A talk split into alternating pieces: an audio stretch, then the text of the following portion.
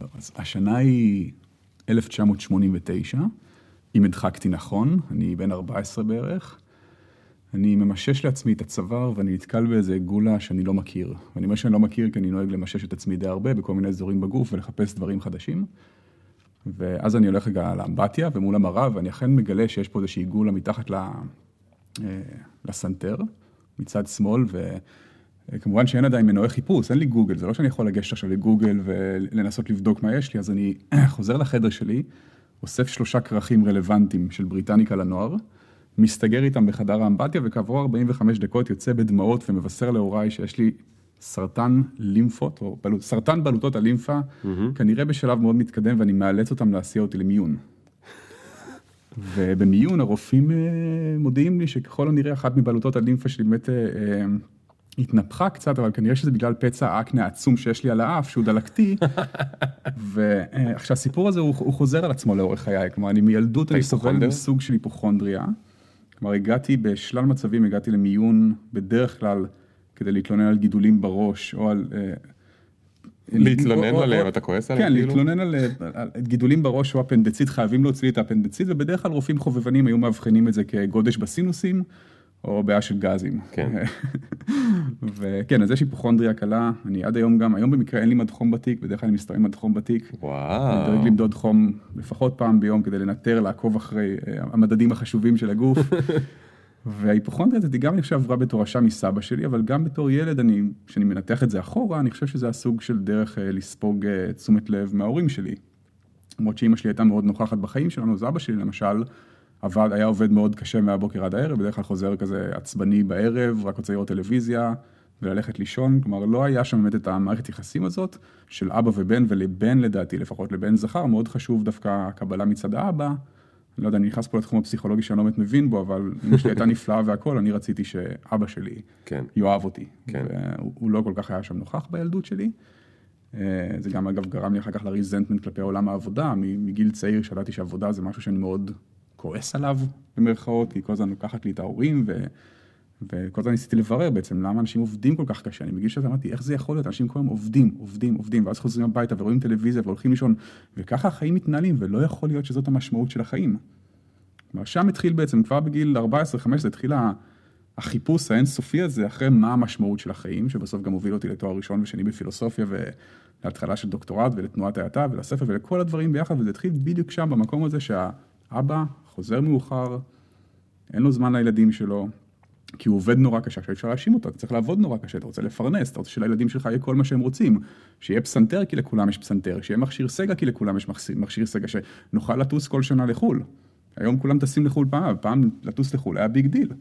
אני יליד 75, כלומר טסתי לחו"ל פעם ראשונה בגיל 8, זו הייתה הפקה משפחתית, ואחר כך טסתי כמעט כל שנה לחו"ל, אבל זה עדיין היה אירוע. ו...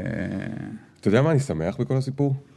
לא. שהסוף שלו הוא לא, ועכשיו אני קואוצ'ר שעומד על הבמה ומספר לכולם איך טה טה טה טה טה טה טה, זה ממש לא הסיפור. נכון, כי היום אני עובד עם אבא שלי בסוכנות לביטוח, השם ישמור. וואו, גדול. אני מטפל בתביעות של לקוחות. זה גדול. אני מאוד מרוצה. אתה עובד עם אבא שלך בסוכנות? אני עובד עם אבא שלי בסוכנות, שזה גם סיפור די פסיכי, כי עברתי הרבה תחנות, אני אגיד רק במשפטים קצרים, אני עבדתי הרבה שנים בענף המסעדנות בתל אביב, ניהלתי...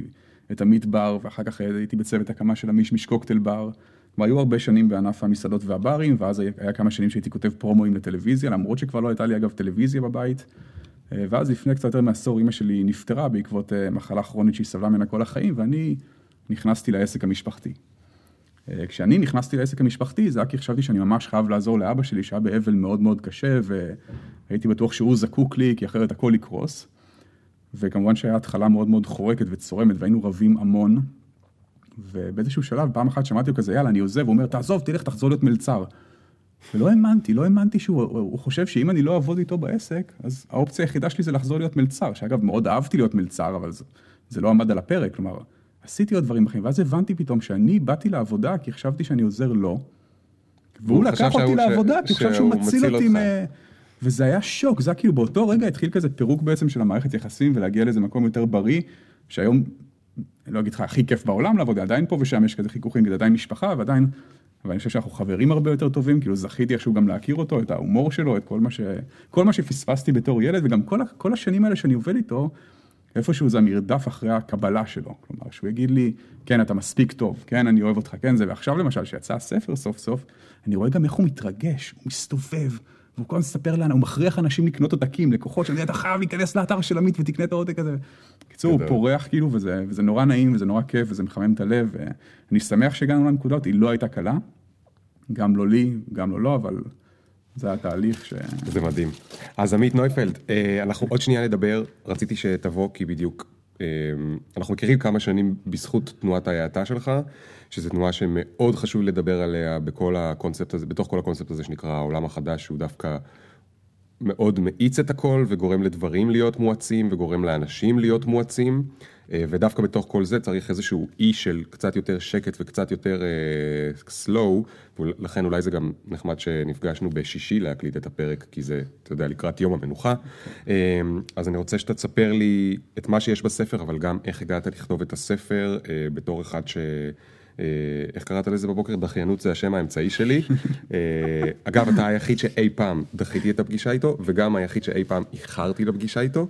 ורציתי לראות איך תגיב, ואכן הגבת בצורה קולית לגמרי, כאילו לא היה אכפת לך שהזמן כן, הוא הזמן. למרות שתדע לך שאני אף פעם לא מאחר לפגישות, זה משהו אצלי בלתי, אני תמיד מקדים לפגישות, כי נורא לא נעים לי, mm. אני לא אהיה זה שמאחר. נכון, אתה הקדמת, אתה כתבת לי. כן, אני כתבתי לך, אני הייתי פה עשר דקות לפני, והיה בעיה שלא הצלחתי, לא, גם לא הייתי כותב לך, חשבתי שאתה אולי כבר פה בפנים, מחבר כבלים וזה, ולא הצלחתי להיכנס, אז כתבתי לך, אחרת הייתי מחכה בנחת בחוץ, וחלילה לא מאיץ בך. אז עוד שנייה תספר לי הכל, ניתן רק למוזיקת הפתיחה להיכנס באיחור, אבל זה כי היום אנחנו לוקחים הכל לאט לאט, נכון? לגמרי. אז יאללה, נתחיל בעוד שנייה.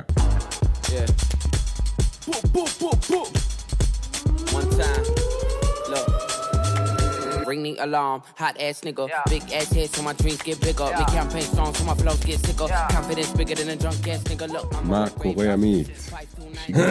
היסטוריה של מהירות, מדריך פילוסופי ומעשי להאטה.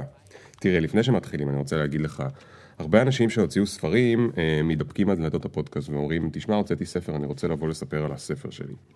ולי זה תמיד קשה, כי אני לא אוהב שאנשים ממליצים על עצמם, למרות שזו דרך לגיטימית לגמרי. אה, וגם אני לא אוהב אה, לספר על ספרים שלא יצא לי לקרוא ואני לא מכיר את המחבר שלהם, וככה אני לא יודע אם זה בעצם מישהו שבא לקדם את הספר שלו או לא. ולכן, קודם כל גילוי נאות, אתה לא הזמנת את עצמך וגם לא ביקשת להיות פה. אני ראיתי שהספר שלך יצא, ו... מיד אמרתי לך, בוא דחוף אליי לפרק, כי אני עוד לא קראתי אותו, כי הבאת לי אותו רק לפני שנייה, והוא יצא לפני יומיים או משהו כזה, חמישה ימים. אמ, וכבר הבנתי שהבית שלך וזוגתך מלאה בעותקים, מעטפות וכל מיני צורכי דואר לא נעימים. אמ, אבל אני מכיר חלק ממנו בגלל הבלוג, וגם יצא לי לדבר איתך על הנושא לא מעט נכון. בעבר. ואני רוצה שתתחיל רגע אם נגיד שכולם היו צריכים, ותראה איך אני עושה לך טריק של העולם החדש, כן? לעצבן אותך, תתקרב רק טיפה. טריק של העולם החדש לעצבן אותך, נגיד שכולם בדיוק צריכים לצאת מהאוטו כי הם סיימו את הפקק בדרך לעבודה הלחוצה שלהם וה Google Calendar שלהם וכבר יש להם מיליון נוטיפיקציות. מה היה הדבר הכי חשוב בתוך כל הספר הזה שהיית רוצה שהם ייקחו איתם רגע לפני שהם בורחים מהאוטו? וואו. זאת למשל הבעיה הכי גדולה של תנועת האטה, אתה לא יכול לסכם אותה במשפט. אתה רוצה שאני אסכם אותה במשפט? לא, אני לא. אגיד לכם, עשו פחות, תזכרו שגם רוזה פארק שינתה את העולם בלי לקום מהכיסא. יש המון המון פעולות קטנות שאנחנו יכולים לקחת, שישנו את העולם, גם את העולם הפנימי שלנו, גם את העולם החיצוני של הסביבה הקרובה, שאנחנו מתקשרים איתה ועובדים איתה וחיים איתה, ויאפשרו לנו באמת ליהנות יותר מסך הקשרים שאנחנו מנהלים, בין אם זה עם האוכל שלנו, עם העבודה שלנו, עם המשפחה שלנו, עם החברים שלנו. זה שם, אבל קודם כל צריך ללמוד באמת, להוריד לפעמים את הרגל מדוושת הגז, ולהאט טיפה, לחשוב שנייה על המוטיבציה הבסיסית שמאחורי הפעולות שלנו, מה אנחנו רוצים להשיג, למה אנחנו עושים את הדברים שאנחנו עושים, זה בעצם הרי כל הרעיון של תנועת ההאטה, ועכשיו מאחר זה כבר בכל מקרה לא משפט אחד, נכון, כי אין איזשהו אז עכשיו בוא ניקח את זה, שאפשר... זה, זה סתם היה הרצון שלי להתעלל, אנשים בכיף אה, שומעים את הפרק גם שעה וחצי, אבל... אגב, uh... זה בספר, יש כאילו בספר שאני מתחיל לדבר על תנועת ההאטה, אני אומר, אנשים תמיד מבקשים שאני אתמצת להם את זה במשפט אחד. אה, באמת? ככה, ככה התרגלנו לקלוט מידע, בג'ינגלים, בסלוגנים קליטים, מי שלא זוכר לא מוכר, 6382020, הפרסומת של... אה, לוח העיר בזמן, יואו, אני נורא זקן, סליחה. אמ, אז נורא קשה, נורא קשה, תנועת ההאטה זה משהו כל כך הוליסטי, זה, זה, כשאני גיליתי את זה, אז גיליתי את זה כמובן דרך תחום המזון, שזה החלק היחסית מוכר של תנועת ההאטה. אבל אתה אומר שהיית מנהל של המטבר, כאילו זה לא הדבר הכי לחוץ בעולם, לא מזמן אמרתי, אני לא זוכר למי, עם, עם מי דיברתי על זה, אבל הוא, הוא סיפר לי שהוא עבד בתחום המסעדנות, ואמרתי לו, אנשים חושבים שהם עובדים קשה בסטארט-אפים, כי הם עובדים לפעמים 12-14 שעות, אבל בתוך זה באמת הם עובדים 6 שעות, ויש להם מלא מלא מלא הפסקות. בתחום המסעדנות באמת אתה רץ 14 שעות, אתה בריצה במשך 14 שעות. כשעבדתי במישמיש, באמת המשמרות שלנו היו מתחילות ב-7 בערב, אתה מגיע להתחיל לעשות את ההכנות, לפתוח את הבר, והיינו יוצאים משם בדרך כלל ב-5-6 בבוקר, ואז עוד נוסעים לדיקסי לאכול, וככה ממשיכים את הערב עם הצוות. אבל אני חייב להגיד לך שזה היה כמו לבוא למסיבה. נכון שזה היה אינטנסיבי, היה את השעות של הפיק, את השעות של הלחץ, אתה עובד נורא נורא קשה, אבל להאטה אין אין פה דווקא משהו, זה לא פיזי, כלומר זה לא כמה מהר אני הולך. גם אני אגב לפעמים הולך מאוד מהר ברחוב, אני אוהב ללכת, אני אוהב לשוטט, אני אוהב זה, לפעמים אני פשוט הולך ואני מגלה שאני הולך נורא מהר. אז זה לא המהירות עצמה הפיזית, אלא זה בעצם הקו מחשבה שלך, אם אתה בא לעבודה, אתה אומר בואנה זה כמו מסיבה, אני מאוד אוהב את האנשים האלה, אני מאוד אוהב את החברים האלה, אני רוצה לתת שירות טוב ללקוחות שלי, גם במדבר, גם בבר, גם היום כאילו במשרד, אז הכל הרבה יותר באיזי, גם בשעות של הפיק, גם בשעות של לחץ, אני חושב שאנשים מסתכלים עליי, הבוס שלי אומר לי, בוא נצא כאילו מה... הוא היה לפעמים כזה מנהל אותי, צא מהאדישות הזאת, אני אומר, זה לא אדישות, זה שלווה פשוט. זה רגע, אני גם עובד... זה מעורר קינה. אני גם עובד מאוד יעיל, אני חושב, אני באמת עובד מאוד יעיל. גם כשהייתי מלצר, לקוחות היו מתקשרים למסעדה לשאול אם אני עובד, כי נורא היו אוהבים אותי. גם כשהייתי כאילו אחר כך אה, מנהל משמרת ומנהל של הבר, הייתי נורא נורא יעיל, אני בדרך כלל מאוד טוב במה שאני עושה, כי אני לוקח את הזמן. אז רגע, אז עכשיו, אז עכשיו שהורדת לי את ההתנגדות שאומרת שתנועת ההאטה שווה שווה אה, בחור סטלני בשרוואל שלא עושה שום דבר. חס ושלום. בוא תספר רגע מה, מה, מה זו תנועת ההאטה, או slow באנגלית. אז הדרך הכי טובה לספר מה זה תנועת ההאטה, לספר בעצם איך היא התחילה, כי זה סיפור יאללה. מאוד נחמד. אה, מקדונלדס אה, עמדה לפתוח סניף חדש בעיר רומא שבאיטליה, וממש בסמוך ל... המדרגות הספרדיות המפורסמות שבעיר, והמהלך הזה הצליח להרגיז מאוד מאוד כמה שפים איטלקים שהתגוררו בעיר, והם יזמו איזושהי... הרגיז אותם כי? הרגיז אותם כי מקדונלדס מסמלת את ה... כסוג של ייצוג של המזון המהיר, מסמלת כל מה שהפוך לאוכל טוב, לבישול מסורתי, מקומי, אה, עם אה, פרודוקטים טריים וכל מה שאמור באוכל שהוא באמת טוב וטעים, ולא רק זה, עכשיו היא גם מגיעה לאתר כל כך היסטורי, סוג של אתר מורשת של העיר, שזה כמו שארומה קפה יפתחו עכשיו ליד הכותל אה, את הסניף הבא שלהם. כן. אתה לא רוצה את, את המוצג ה... שמסמל שוב את המזון המהיר, דווקא במקום הזה שיש בו באמת את המסעדות הוותיקות שפועלות, ואת המקומות שהם באמת סוג של מוסדות קולינריים איטלקיים, כן. לאורך שנים ארוכות. אז השפים התרגזו? השפים מאוד התרגזו והם יצרו איזושהי הפגנת מחאה. ביום, ביום של הפתיחה הם התכנסו וזרקו מאפים טריים על הסניף. טריים אבל. טריים, טריים, pastry, כאילו פסטות ומאפים, ופשוט זרקו על דלתות הסניף של מקדונלדס, וככה בעצם התחילה התנועה, מי שיזם את ההפגנה הזאת קראו לו קרלו פטריני, הוא עד היום הראש, הוא בעצם ראש תנועת slow food, והוא החליט, אחרי ההפגנות, הם החליטו בעצם לעשות עוד משהו, הם החליטו באמת להקים תנועה שתיקרא slow food, שהיא תהיה קונטרה לתעשיית המזון המהיר. על איזה שנה אנחנו מדברים? 86. Hmm, אוקיי. Okay. יותר משלושה עשורים, כאילו. ומה שהם התחילו לעשות זה בעצם הם יצרו איזושהי עמותה, והיום, למעשה מכל תנועת ההאטה, כל מה שנדבר היום, slow food זה החלק היחיד של אה, תנועת slow, של תנועת ההאטה הגלובלית, שהוא באמת ממוסד מאוד, יש להם דמי חבר, ויש להם בית ספר קולינרי, ויש להם אירועים שנתיים מאוד מאוד גדולים שמושכים אליהם אנשים מכל העולם. הם אה, מספקים תמיכה, שווקי איכרים למשל, השווקי איכרים שאתה מכיר גם בארץ, אתה לא יכול לפתוח farmers market, mm-hmm. בלי ש slow food יאשרו לך לקרוא לעצמך farmers market. וואו. הם באמת... הם, כאילו הם, עשו trademark על השם הזה. trademark זה שלהם, אתה לא יכול לפתוח שוק איכרים. והם גם נורא דואגים, למשל בארץ בזמנו היו פה בעיות, כי הרעיון של השוק איכרים זה שהשוק הוא בניהול האיכרים. כן. ופה שתי יזמיות אה, נפלאות, שיר אה, אלפרין ומיכל אנסקי, הביאו את שוק האיכרים לארץ, והם השכירו דוכנים לאיכרים. Mm. הייתה פה איזושהי בעיה בהתחלה, אז האיכרים הם גם חלק מהניהול וחלק מזה, אבל אז המון המון דרך, כלומר, תנועת slow food עושה כל מה שהיא יכולה כדי לאפשר ליצרנים קטנים לפעול, לעזור להם לשווק את הזה, יש להם בנק זרעים עצום, הם באמת משמרים שיטות אה, בישול מסורתיות, הם רוצים בעצם לשמר את כל המגוון והקשת של הטעמים, אבל בסופו של דבר מה ש slow food רוצה זה שתאכל אוכל טעים. כן. והם אומרים, מה זה אוכל טעים? אוכל טעים זה אוכל מקומי, אוכל טרי, אוכל עונתי. שהוכן על ידי שיטות מסורתיות, כי אתה רוצה לשמר אוכל, זה גם תרבות. אה, כמובן שהם גם הפכו לתנועה אקו-גסטרונומית, כי מאוד חשוב להם הסביבה ורווחת בעלי החיים. אני אגב בגלל slow food נהייתי צמחוני, כי ברגע שאתה מנסה לברר מאיפה מגיע האוכל שלך, אז אתה מבין שאתה לא יכול להמשיך לאכול בשר למשל, או דגים. אין slow meat? יש slow meat, יש אה, כביכול בקר שגודל ב... אה, אתה יודע, באחו. יש לו זמן לקרוא ספרים. גם, גם בארץ יש את עמותה, אני כתבתי לי למשל, למרות שאני לא אוכל בשר כבר שמונה שנים, אז באתר שלי למשל אני כותב על שני בשרי. אני אומר, אם אתם רוצים לאכול בשר, תאכלו בשר פעם בשבוע, במקום השני צמחוני, תאכלו בשר פעם בשבוע, תאכלו בשר טוב. יש גידול מקומי של בשר בקר שגדל במרעה, ויש שם גם מותג שנקרא חי בריא, שהצליח לכנס את כל המגדלים, זו בחורה שעלתה מצרפת, לימור אברבוך, עושה עבודה מדהימה בלקדם את הבשר, אה, כאילו מה שנקרא בחו"ל ביומיט.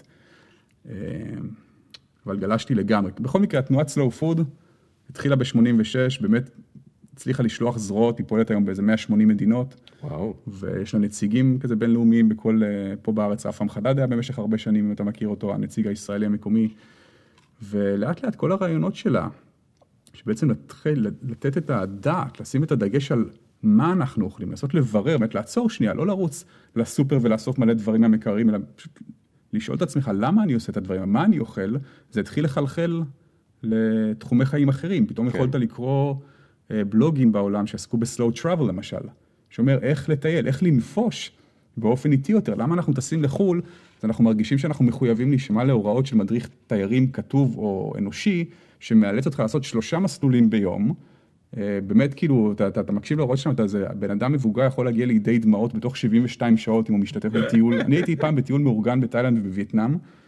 אל תשאל, זכיתי בו, טסתי עם נועה, זה היה פשוט טירוף, כתבתי על זה, זה כמו מסע אלונקות במשך, זה היה בסך הכל משהו טיול של 12 ימים, השמונה ימים הראשונים עברנו שטחים שמוצ'ילר לא עובר גם בשלושה חודשים, את הרוב הזמן באוטובוס.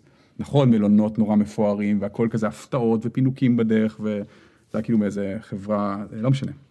ואז בשלושה ימים האחרונים זה היה כאילו הפינוק להיות בקוצ'או, באיזה אי, אה, אי כזה של... אה, וגם שם, רוב האנשים המבוגרים שהיו איתנו בטיול שכרו נהגי מוניות מקומיים, יצאו בשבע בבוקר מהמלון, לא נתנו לחופים לבלבל אותם, לא נתנו לבריכות לבלבל אותם, ובמשך כל היום הסתובבו באי לראות כאילו אתרים ארכיאולוגיים שיש שם, כל מיני דברים, ואני לא מאמין, ואני אומר, זה הדיבוק הזה של המהירות, של להספיק כמה שיותר, של כן. לראות כמה שיותר. זה השתלט על הפנאי שלנו, זה השתלט על התיירות שלנו, זה השתלט על הכל. אז slow travel, ואז פתאום slow work, ואז אנשים אומרים, למה אנחנו עובדים כל כך? slow work, עבודה איטית. למה אנחנו עובדים כל כך הרבה? למה באמת אנחנו, אנשים אה, מגיעים למשרד בשמונה, תשע בערב ונשארים פה עד שמונה, תשע בלילה, ויכול להיות שקריירה זה דבר נפלא, ועוד שניה אני ארצה לדבר על זה, כי אני בזמנו ממש הלכתי למילון ובדקתי מה זה קריירה, כי היה לי נורא חשוב לחקור את זה. למה אנשים עובדים כל כך קשה? אה, אז slow work, לעבוד, אגב, slow work זה להתייעל למשל. אתה רוצה להיות עובד איתי, לעבוד פחות, אין בעיה, תהיה עובד, עובד הרבה יותר יעיל. Mm-hmm. אני, הספר ששינה את חיי בתחום הזה היה לגרום לדברים לקרות. זה ספר, ספר uh, Making Things Happen. יש שם גם אפליקציות שזה, זה ספר ניהול שכתב מישהו בשם דיוויד אלן לפני גם 30 שנה, תבין כמה הוא ישן, הוא מדבר שם על לתייק מסמכים. מי עדיין מתייק מסמכים, אבל הוא פשוט מסדר לך את הראש באיך לעבוד. אני היום שאני בעבודה, אני עובד כמו מכונה, אני מתקתק דברים במהירות שלא האמנתי שאני יכול לעשות פעם. לקוחות שלי שולחים, הם מקבלים כל, כל, כל הדרישות נהנות יש לו את חוק שתי הדקות למשל. כל דבר שאתה יכול לעשות תוך שתי דקות, תעשה אותו מיד. גם אם אתה באמצע משהו אחר, באמצע פרויקט גדול. וזה מטורף, זה משנה את העבודה שלי לגמרי, כי אצלי העבודה, 90% מהדברים זה שתי דקות. רק שפעם הייתי אומר לעצמי, כן, אני עושה עכשיו משהו אחד, אז אחר כך אני אגיע לזה, והיו נערמים לי המון המון דברים. זה נשמע ממש counter intuitive מה שאתה אומר, כי, כי, כי אתה כאילו, אתה מדבר על ה slow, ואז עכשיו אתה אומר לי, בוא תהיה multitasker. זה לא מולטיטאסקר, ממש לא, זה לעשות כל פעם רק דבר אחד, אבל למשל, את חוק שתי דקות, הדבר שלוקח שתי דקות, תתפנה, תעשה רק אותו, תחזור לדבר אחר. ואגב, למה אני עושה את זה? למה היה לי חשוב נורא להתייעל בעבודה שלי? כי הבנתי שאם אני לא אתייעל, אני צריך לעבוד יותר. אני יוצא מהמשרד בארבע כל יום. אני לא, אני לא עובד אחרי ארבע. וואו. לא עובד אחרי ארבע. מה, אני, אתה יודע, לפעמים אני אתן, ויש לנו כזה מערכת שנותנת מענה כמובן ללקוחות בשעות אחרות, אבל אני לא אעבוד אחרי ארבע. מקרים דחופים, כן, לקוחות שהם חברים גם כמובן. לא רוצה לעבוד אחרי ארבע. הם נורא מעצבן אותי כל הרעיון הזה של איזון עבודה חיים. איזון עבודה חיים זה אומר שאיזון אתה משיג בדרך כלל בנקודת האמצע. כלומר, ב, ביחס השווה. כן. עזוב שהמשוואה אצל המילה איזון עבודה חיים זה גורם לעבודה להישמע כמו המוות, שאני כאילו חושב שעבודה זה דבר נפלא בסך הכל, זה גורם לך ליצור קשרים, להביא את היכולות שלך לידי פעולה, למימוש, זאת אומרת, אנחנו, אנחנו משתמשים בעבודה כדי להגיע למימוש עצמי. זה לא דבר אז, למה איזון עבודה חיים? לא, אני פשוט רוצה לעבוד פחות, אני רוצה לחיות יותר. עבודה זה גם חלק מהחיים, זה בסדר. כלומר, זה הכל בעצם הוליסטי, אנשים נוטים להפריד בין העבודה לבין החיים. נגיד, בעבודה אני יכול להתנהג בצורה מסוימת, אני יכול קצת אכזרי אולי לאנשים, או, אתה יודע, לה, בשביל לסגור עסקה, לעקם קצת פינות, לדבר אולי לא יפה, או לעשות דברים שלחברים שלי בחיים לא הייתי עושה. למה יש את הדאבל סטנדרט הזה בין מה שאנחנו יכולים לעשות בעבודה לבין איך שאנחנו יכולים להתייחס לבת הזוג שלנו. זה לא אמור להיות ככה, עבודה זה חלק מהחיים, חלק אינטגרלי מהחיים, תתייחסו אליהם בהתאם, תסתכלו על עצמכם כעל יחידה אחת. אין את המיט של העבודה ואת המיט של החברים או המשפחה. יש שם תגיד. כן. סליחה, אני מתרגש מה... זה טוב מאוד. תגיד, אז יש slow travel ו-slow work ו-slow זה, מתי אתה גילית על ה-slow הזה? אה, רגע, ומישהו, ומישהו כאילו מאחד את כל התנועות האלה? יש, יש כאלה כמוך משוגעים לדבר באנגלית שהם כאילו מדברים על slow באופן כללי? כן, יש המון בלוגים, המון אתרים, זה מצחיק, אני גיליתי על סלואו, באופן אקראי נכנסתי לחנות ספרים ונתקלתי בספר של אה, קארל אונרה, זה עיתונאי בלגי אני חושב, שפשוט כתב את הספר הראשון שהיה סקירה של תנועת ההאטה בכל העולם, זה נקרא בשבח האיטיות. ספר נחמד, הוא כותב, הוא, הוא לא הכותב הכי רהוט ומעניין בעולם, אבל מבחינתי זה היה כאילו וואו, זה היה כאילו מפץ גדול כזה שלא ידעתי שקיימת כזאת תנועה, לא שמעתי עליה מעולם. ו- אבל ולמה אתה ידעתי- חושב שזה כל כך תפס אותך, ספציפית? זה תפס אותי כי אני הרגשתי שמצאתי בית. מצד אחד הייתי תמיד סוג של בן אדם איטי ומעורער ומחושב, כמו שאמרתי לך, מגיל 15-16 אני יודע שעבודה, אני כל הזמן הייתי מחפש, סוג של מחפש, והלכתי, שכל השכבה שלי הלכה ללמוד מדעי המחשב, כי זה מה שלמדו... כל השכבה? כל השכבה שלי כמעט בלי יוצא מן הכלל הלכה ללמוד מדעי המחשב, אולי שניים הלכו ללמוד מנהל עסקים. וואי, איזו שכבה טובה, מה זה? כן, אתה יודע, צפון תל אביב, נאות אפק, האנשים, אה, זה גם התחיל, אז אתה יודע, זה כבר היה, השתחררנו מהצבא, האינטרנט כזה היה בחיתוליו, ואנשים הלכו ללמוד מדעי המחשב. מי שלא הלך ללמוד מדעי המחשב עזב את מה שהוא הלך ללמוד אחרי שנה, שנתיים, והלך ללמוד מדעי המחשב. ואני הלכתי ללמוד פילוסופיה, כי רציתי נורא למצוא את משמעות החיים. ואז המשכתי לתואר שני בפילוסופיה, בזמן שרוב האנשים הולכים, מתחילים לעבוד בעבודות רציניות, אתה יודע, עם כרטיסי ביקור יפים של סמנכ"ל ומנכ"ל וזה, אני עדיין הייתי מדווש למשמרת שלי בתור אה, מנהל מסעדה או מנהל בר.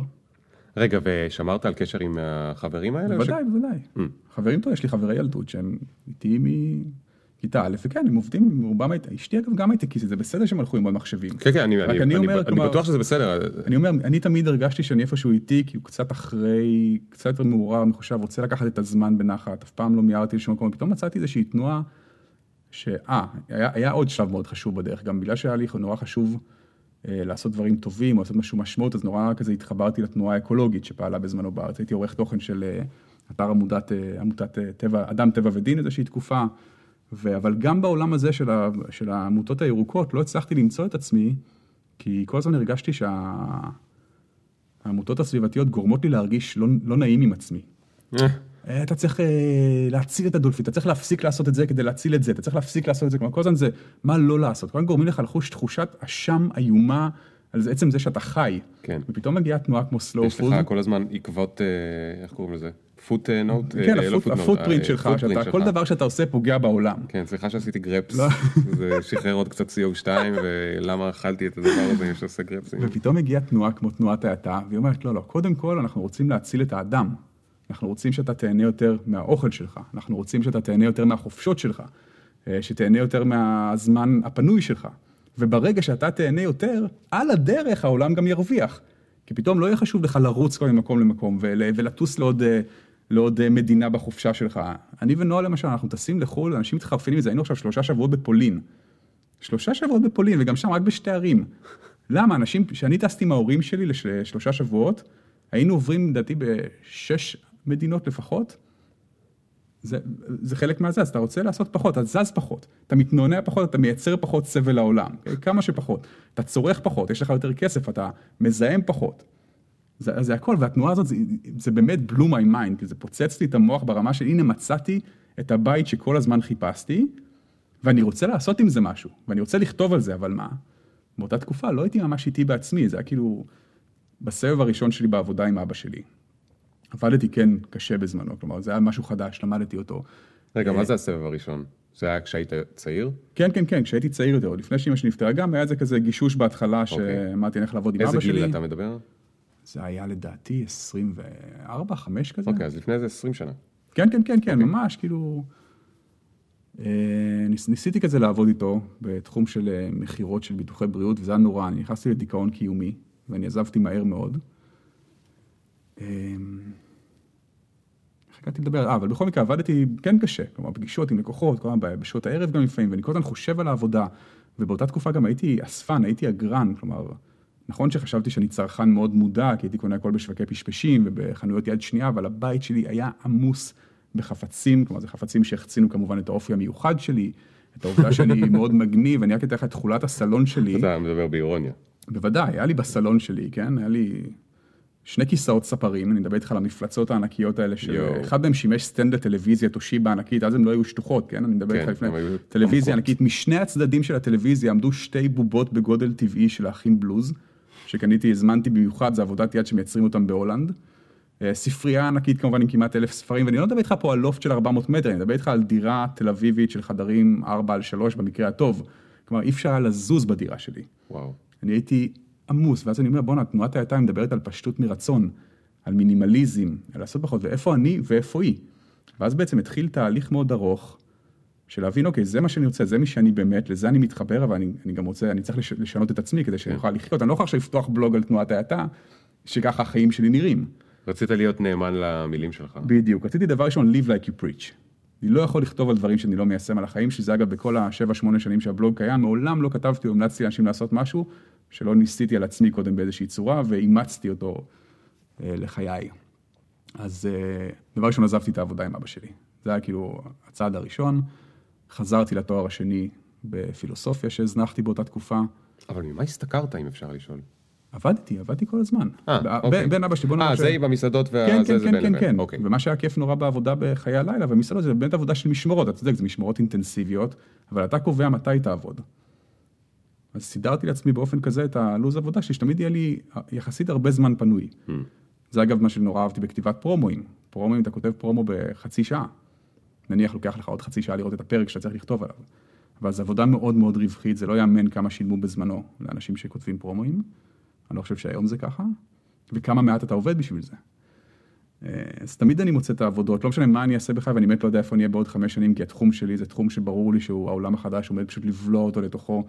חברות כמו? למונייד, כן, הביטוחים, מאוד... לא, אבל תגיד רגע, אה, אה, שנייה מעניין אותי הסיפור של כתיבת פרומואים. כן. אז אני, אני די בטוח שטלוויזיה זה לא הדבר שאתה הכי מחבב כקונספט. כן. אני, אולי אתה רואה היום הרבה תכנים, אבל פעם לא היה כל כך אפשר לבחור נכון. הרבה תכנים, אז טלוויזיה הייתה די מלאה בתכנים שאני בטוח שלא הכי התחברת אליהם.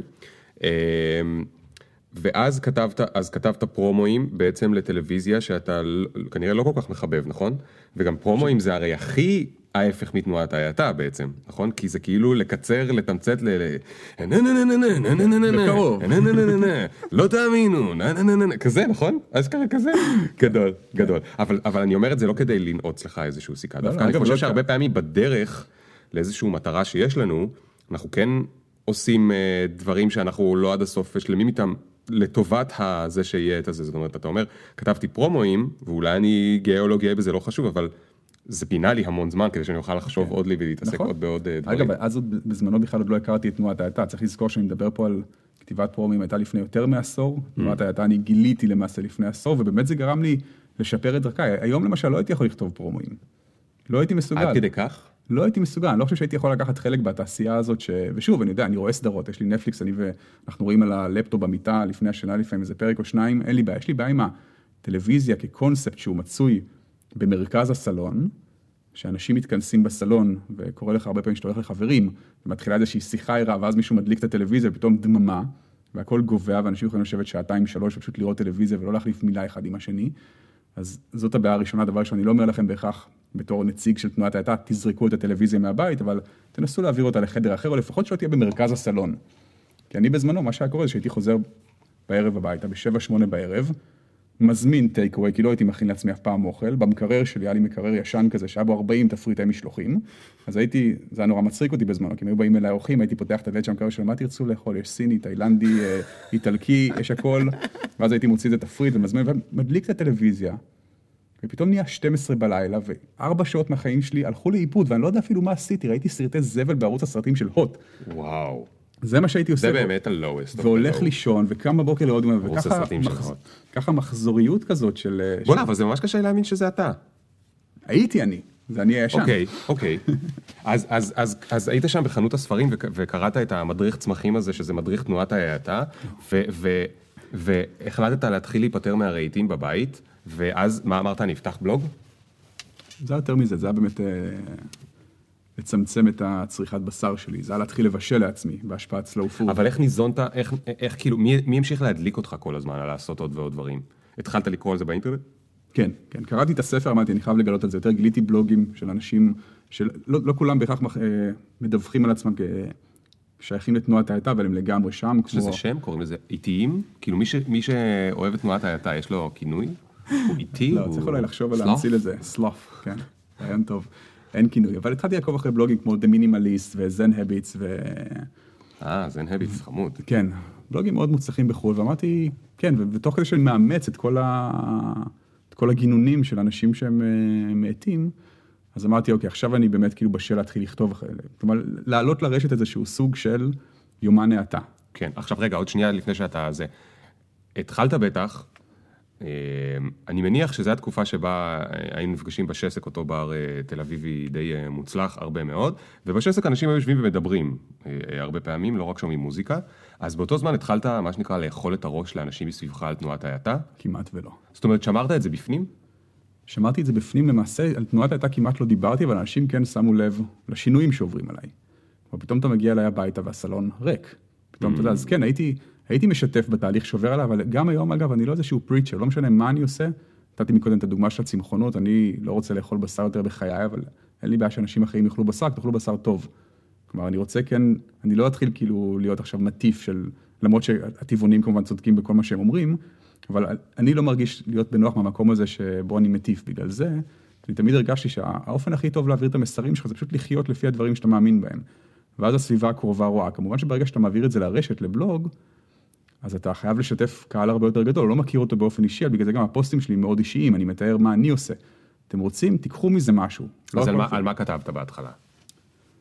וואו, על מה כתבתי בהתחלה? אמ, באמת בהתחלה כתבתי הרבה על המינימליזם, וזה גם מצחיק, כי הפוש הסופי למינימליזם שלי היה שיפוט של תמ"א 38 שהיה בבניין שלי.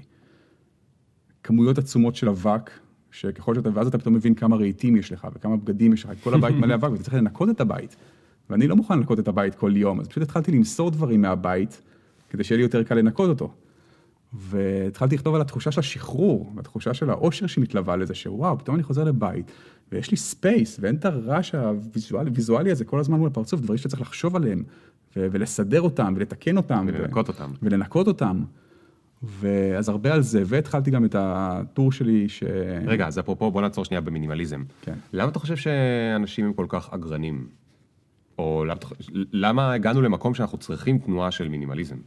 יש לזה... שזה תת תנועה בתוך ה slow, נכון? יש לזה המון הסברים, המון הסברים פסיכולוגיים, קוגניטיביים. דבר ראשון, הרכוש הוא אופן שבו, הוא אמצעי שבו אנחנו מחצינים את האישיות שלנו. אה, דבר שני, אנחנו גדלים בחברה שמלמדת אותנו שאם יש לנו הרבה רכוש, אז זה אומר שהחיים שלנו טובים. תראה למשל את מדד רמת החיים, איך אתה קובע את מדד רמת החיים בעולם, לא רק בישראל, לפי הכמות של הצריכה. אתה רואה כותרות ענקיות, אה, רמת החיים בישראל עלתה בארבע נקודה זה, למה? כי אנשים צרכו בארבע נקודה אחוז יותר משנה אה, אה, קודמת. וואו. עכשיו העובדה שאנשים קנו הרבה יותר רכבים, ונכנסו לאוברדרפט, נכנסו, לקחו הלוואות, אני יודע, רוב, המש... רוב הרכבים שקונים הם משועבדים לבנק, כן? אנשים משעבדים רכבים, הם קונים בהלוואות, ואז הם אה, תקועים בפקקים, כי אין תחבורה ציבורית טובה, כי כולם קונים רכבים, ועדיין רמת החיים שלהם עלתה, כי יש להם רכב שלישי בבית. כביכול עלתה. יפה. אז אנחנו אה, מכורים לרכוש, כי הוא גם באמת איזשהו סוג של סממן של הצלחה. תחשוב על אנשי עסקים שקונים את השעונים היקרים, את הרכבים היקרים, את החליפות היקרות, אתה רוצה לשדר את ההצלחה שלך לעולם. אז הרכוש הוא חלק מהמנגנון הזה. אה, קיצור, המון המון דברים, אגב, שרובם נמצאים בספר, אם יורשה לי לומר, ו... וברגע שאתה מבין את זה, גם הרבה יותר קל להילחם בזה. Mm. כלומר, ברגע שאתה מבין שהרכוש הוא היה עד עכשיו אמצעי שלך כדי לשדר איזשהו מסר לסביבה הקרובה שלך, או גם לסביבה הרחוקה שלך, אז אתה אומר, יכול להיות שיש לי דרכים יותר טובות לעשות את זה. כן. יכול להיות שאני פשוט יכול להיות בן אדם נחמד יותר, או בן אדם טוב יותר, ואז אנשים יעריכו אותי יותר בגלל מה שאני, ולא בגלל השעון שיש לי על היד, או הרכב שאני נוהג בו, אה, וכדומה. אז uh, התחלת לכתוב על uh, מינימליזם ועל העושר שמלווה אותך כשאתה משחרר, ועל איזה עוד פינות בתנועת אתה כתבת? זהו, פינות. התחיל העיסוק שלי באמת הכמעט אובססיבי, אפשר לומר, בתחום הזה היה בעבודה, ולמה אנחנו עובדים כל כך קשה. ופה בעצם היה חיבור לבין מה ש... עם כל מה שלמדתי בשמונה שנות לימודי פילוסופיה שערכתי, וכלומר יצאתי ממש לחקור את הרעיון הזה של קריירה. ובזמנו אני זוכר שהלכתי ללקסיקון לועזי עברי, של דן פנגיס, אני חושב, זה מה שהיה בכל בית בישראל. אדום ירוק כזה.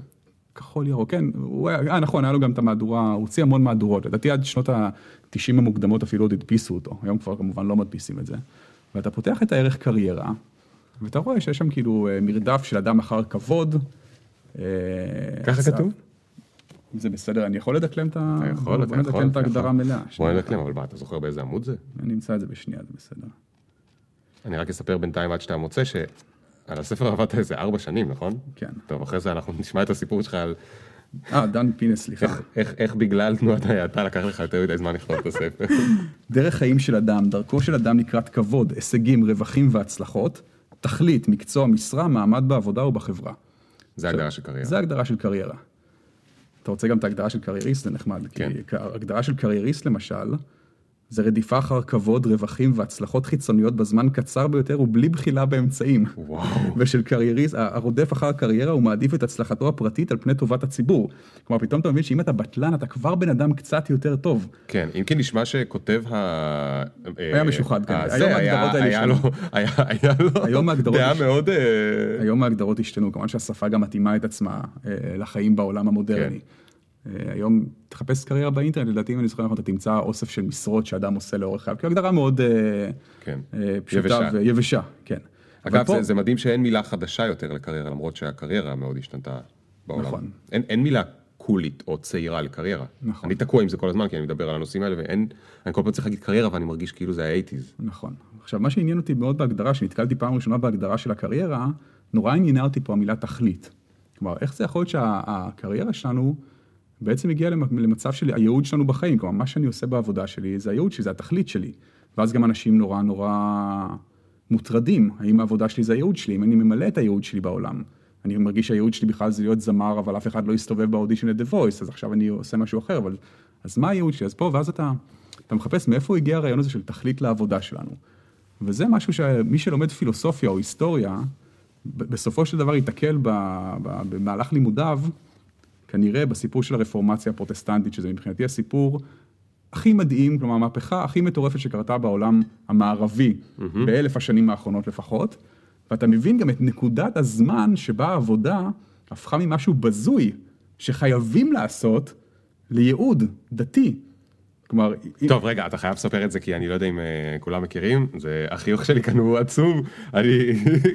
אתה חייב לספר את, ה, את העניין הזה. זה נורא מצחיק שנייה לפני שאתה אומר, יש המון אנשים משכילים במדינה, במדינת ישראל, אבל בוא נגיד שבאופן ממוצע, למרות שיש פה המון אנשים משכילים, בגלל שאנחנו יהודים ולא נוצרים, שזה רוב העולם המערבי עד לפני לא מזמן, אה, רובנו לא מכירים את כל הסיפור יש לנו כאילו מה שאנחנו קוראים להם נוצרים, אנחנו לא זוכרים כל כך, לא כל כך בקיאים במי נגד מי שם ועד כמה הם בעצמם רחוקים אחד מהשני. אז הזדמנות מצוינת, יאללה, תספר לנו על אז הפרוטסטנטים. אנחנו לא מכירים, אנחנו גם לא מבינים עד כמה זה משפיע עלינו, למרות שאנחנו לא נוצרים, כי המהפכה הזאת שהתחילה בגרמניה במאה ה-16, היא בעצם חלחלה לכל העולם המערבי והשפיעה גם על דתות אחרות. אז מה שקרה, ובאמת אני אנסה לקצר את זה, כי זה סיפור מדהים ומטורף לדעתי, אבל... מבחינתי אל תקצר את זה. סבבה, אז בואו נאמר שעד המאה ה-16, ההוגים הגדולים, זה לא משנה אם זה אריסטו או אפלטון או הכנסייה הקתולית, כולם נהגו לזלזל בעבודה. במדינה המושלמת של אה, אפלטון, העובדים הם בדרגה הנחותה ביותר, ואצל אריסטו עבודה זה משהו בזוי שעבדים ונשים צריכים לעשות. והכנסייה הקתולית גם כן למעשה היא אסרה על צבירת רווחים, והיית אמור לעבוד רק מספיק כדי... היא כמובן לא אסרה את זה על עצמה, אבל אנשים אחרים לא היו אמורים לעבוד מעבר לספק את צורכיהם המיידיים ולעזור לשכנים שלהם וכדומה. והדבר שנורא עניין שם, והמילה שנורא העסיקה אותי בגיל צעיר, זה באמת הייעוד. ואצל הכנסייה הקתולית למשל, וגם אצל אריסטו ואפלטון, הייעוד של האדם הוא לעבוד בקודש, או לעסוק בפילוסופיה, אם זה אצל ההוגים המוקדמים יותר. הכנסייה הקתולית למעשה גרסה שרק מי שהוא כומר, או נזיר, או בישופ, או משרת בקודש, מגשים את ייעודו האנושי. וכל שאר פשוטי העם יכולים לזכות בגאולת נפשם רק דרך הכנסייה, כלומר להשתתף בסקרמנטים, בכל הטקסים, ולתרום ולעשות מה שהכומר אומר להם. ואז הגיע מרטין לותר. מרטין לותר היה נזיר במסדר אוגוסטיני, הוא היה מאמין אדוק, הוא היה נזיר שבאמת חיפש את כל הדרכים האפשריות לגאולת נפשו. אה, אתה יודע, כל מה שהכנסייה הקתולית הציעה, צומות, סיגופים, סקס עם ילדים, הוא ניסה הכל, באמת, פשוט, ושום שום דבר לא נתן לנפשו מנוחה, כי היה רעיון אחד שנורא הטריד את מנוחתו, וזה היה החטא הקדמון. הוא אומר, האדם הוא יצור חוטא מטבעו. איך אני כיצור חוטא, שגם איבד את כל קשריו בעת הנפילה מגן עדן, יכול בעצם לגשר על התהום העצומה הזאת בינו ובין האל הטוב והמושלם והיחיד. והוא כמובן הגיע למסקנה שהאדם לא יכול. האדם יכול להיגאל רק בחסד האלוהים. ומה שקרה במקביל לה, לה, להבנה שהוא גיבש... מה זה אומר להיגאל בחסד האלוהים? כלומר, אם אלוהים בחר בך. אלוהים ייגע בו ויגיד, אתה... בדיוק, אלוהים, זה- אלוהים ייגע בו, ואלוהים גם לא ייגע בו אגב בגלל המעשים שלו. אלוהים הרי הוא כל יודע וכל יכול, ואלוהים יודע מי יהיו הבכירים שלו, עוד מלפני שהעולם בכלל נוצר. כן. כלומר, אתה יכול להיות ליאור פרנק, לעשות מעשים טובים ונהדרים כל חייך, אני יכול להיות עמית נויפלד ולהיות חרא של בן אדם, ואני אגיע לגן עדן ואתה לא, כי אלוהים בחר ככה מההתחלה, ווואלה, למעשים שלנו אין שום משמעות, כי אין לנו רצון חופשי בכלל. כן. אם אלוהים יודע הכל, אז הוא יודע את כל מה שאני אעשה, ולכן לי אין רצון חופשי. עכשיו, במקביל לכך שלותר מגבש, מגבש את, הס- את השקפתו הדתית, האפיפיור פיוס העשירי מתחיל בקמפיין האדסטארט הראשון בהיסטוריה, הוא צריך להשלים את הבנייה של בזיליקת סן פייטרו, ונגמר לו הכסף בקופה. אז הוא מתחיל למכור שטרי מחילה. ששטרי מחילה זה רעיון מבריק שעלה במאה ה-11 כבר, וצלבנים, כלומר נוצרים אדוקים שהיו יוצאים למסעי הצלב, היו מקבלים מכתב מהכנסייה שמוחה להם על כל חטאיהם בעתיד שהם עלולים לבצע, כן. כי הם, הם יכולים למצוא את מותם בשדה הקרב בלי כומר מוודא. עכשיו, וידוי לפני המוות זה טקס מאוד מאוד חשוב לנוצרי המאמין, ונורא קשה לקיים אותו ששלושה מוסלמים נועצים בחניתות. אז uh, בעצם ציידו אותם במכתבים שמוכלים להם מראש על כל- החטאים שלהם, מה שכנראה לא עזר למנוע מעשה של, uh, מעשי ביזה, שוד ורצח במהלך המסעות הדתיים האלה. להפך, אתה קיבלת... כן, קיבלת זה, פטור מראש, אתה בדיוק, לא עזר זה, לאנוס ולבזוז כמה שבא לך. בסרקזם. עכשיו, זה באמת נתנו ללוחמים במסעות הצלב, ופתאום עכשיו פיוס העשירי מתחיל למכור את זה לציבור, כי הוא צריך לממן כנסייה. כן. ולותר פשוט התחרפן מזה, כלומר לא רק שהכנסייה טוענת שהכומר יכול למחול על חטאים ולעזור לאנשים וזה, עכשיו היא גם מוכרת את זה כמו תגרנית בשוק בשביל כמה פרוטות. כן. ואז הוא כתב את המסמך המפורסם שנקרא 95 התזות, שזה בעצם איזשהו כתב אישום חמור מאוד נגד הכנסייה, נעץ אותו על דלת הכנסייה בעיר שלו, ויטנברג, וככה התחילה בעצם המחאה שקרעה את העולם הקתולי לשניים ויצרה את הדת הפרוטסטנטית, שגם היא כמובן מחולקת להמון זרמים, אבל זה לא רלוונטי כרגע. והמהפכה הקופרניקאית הכי גדולה של לותר, שאגב זה היה לפני שקופרניקוס פרסם את הכתבים שלו כי הוא פחד מהכנסייה, היה שהוא שינה את מושג הייעוד לחלוטין. לותר אמר שגם הנגר וגם הסנדלר וגם החייט וגם הנפח ממלאים אחר ייעודם בעולם, בגלל שאלוהים ברא את המקצועות האלה. ואם אלוהים ברא את המקצועות האלה, אז סימן שהעבודה בהם היא שליחות דתית לכל דבר ועניין. ותחשוב איזה דבר מדהים זה, כלומר, פשוטי העם, ההמונים, שעד היום אמרו, כאילו, אתם אפסים גמורים, אין לכם שום סיכוי לגאול את עצמכם, אין גאולה מחוץ לכנסייה, פתאום אומרים להם, בואנה, אתה יכול בעבודה שלך, אם אתה עושה את העבודה שלך במצפון נקי, מתוך רצון לשרת את הזולת, באמת כאילו, אתה בן אדם טוב, אתה פשוט עובד טוב, אתה, אתה גם יכול להיגאל. זה העבודה שלך, העבודה שלך זה הייעוד שלך. ואז, עכשיו מצד שני, לותר גם ביטל את התיווך הכנסייתי. לותר היה הראשון שתרגם את התנ"ך לגרמנית, והוא אמר להמונים, תקראו בתנ"ך בעצ- בעצמכם ותראו מה אלוהים רוצה שתעשו. עכשיו, רובם לא יודעים לקרוא בכלל, תודה רבה שתרגמת לגרמנית, אבל זה לא עוזר לנו כל כך. והוא ביטל את התיווך הכנסייתי, כי הכומר הקתולי למשל, פעם אם היית בא לכומר קתולי עם איזושהי בעיה, התרנגול שלי קפץ מעל הגדר, השכן שלי שחט אותו ואכל אותו, מה אנחנו צריכים לעשות עכשיו? אז הכומר היה הולך לספרייה העצומה שלו עם הכתבי קזואיסטיקה, פותח עמוד 670, תרנגולת קפצה מעל גדר, אומר לכם מה לעשות, פותר את הבעיה, תתפללו ככה, תתרמו ככה, תעשו זה, ואז אתה בא לכומר הפרוטסטנט. ואז אתה בא לכומר הפרוטסטנט, ואתה שואל אותו, אבא, מה לעשות? והוא אומר לך, בני, תקרא בתנ"ך ותגלה מה אלוהים רוצה שתעשה. כלומר, הוא עדיין שם, אבל הוא כבר לא נותן לך את ההנחיה ואת התמיכה, ה- ה- לא רק רוחנית, הפרקטית, מה לעשות? תגיד אנשים רוצים שיגידו להם מה לעשות. פשוט תגיד לי מה לעשות, אז את זה אין בפרוטסטנטים. ואז אתה, בעצם בני אותה תקופה מוצאים את עצמם מצד אחד נטולים כל משענת דתית, כפי שהם היו רגילים מהכומר שלהם, שולחים אותם לעסוק ברפלקסיה מוסרית בעצמם, כי הם צריכים לדאוג לגאולת נפשם, ומצד שלישי, הנה הלופ-הול, הם הרגע קיבלו מייל שמודיע להם שאם הם יעשו את העבודה שלהם טוב, אז הם יגאלו. הם יגאלו. ותוך כמה דורות, אגב, כל מה שאני אומר מבוסס על התזה המפורסמת של מקס ובר, שנקראת האתיקה הפרוטסטנטית ורוח הקפיטליזם, אני לא ממציא פה שום דבר. אתה גם- לא המלצת לקרוא את הספר, למרות שהוא אה, מעניין. כן, ואז אה, ובאמת, בתוך כמה דורות, בתוך כמה דורות גם התגבשה התפיסה שהצלחה כלכלית מעידה על היותו של האדם אחד מבכירי האלוהים, הרי אין לך שום דרך אחרת לדעת. אם אתה מצליח כלכלית, אם אתה עושה את העבודה שלך טוב ואתה מאוד רווחי בה, אז כנראה שאתה אחד מאלה שאלוהים בחר בהם. נכון. ופתאום הכסף מקבל בו, וזה אגב, זה, את זה אנחנו למשל גוררים עד היום. תראה את ה... נכון שבשנים האחרונות יש איזו תופעה כזאת של שנאת עשירים, אבל רוב הזמן אנחנו נוטים להעריץ את בעלי ההון. זה הגיע למצבים אבסורדים, אני זוכר שלפני 20 שנה זאב רוזנשטיין היה במדורי הרכילות. הוא הגיע אם הוא קנה כזה רכב, הוא הגיע לבר הזה, כי יש לו כסף, כן. אז הוא כנראה נורא מצליח, למרות שהוא מאפיונר. זה היה רגע לפני הפייסבוק פשוט. כן. אבל רגע, יש עוד משהו חשוב בסיפור, אם כבר, אנחנו בשיעור היסטוריה, ש, שאתה צריך להוסיף, והוא גם מסביר הרבה מה, מהדברים שקורים גם היום, וזה נדידתם של הפרוטסטנטים לאמריקה. אמריקה היא נהייתה אומת הפרוטסטנטים, הרבה יותר מהקתולים.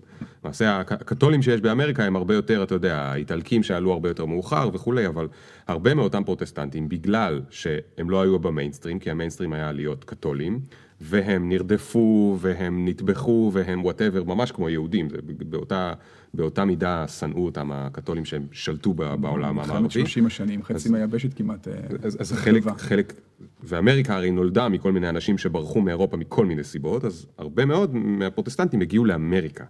מה שמסביר שנים אחרי זה, מדוע אמריקה היא אומת העבודה, היא אומת הקפיטליזם, היא אומת ההצלחה הכלכלית והפריון והפרודקטיביות והזה, כי שמה, ואנשים שם, ואנשים, שוב, יש הרבה משכילים ששומעים את הזה, אבל אולי פחות בקיאים בזה, אנשים באינסטינקט שלך, כשאתה גדל פה, אתה חושב, באירופה הם נורא נוצרים, ובאמריקה הם נורא חילונים.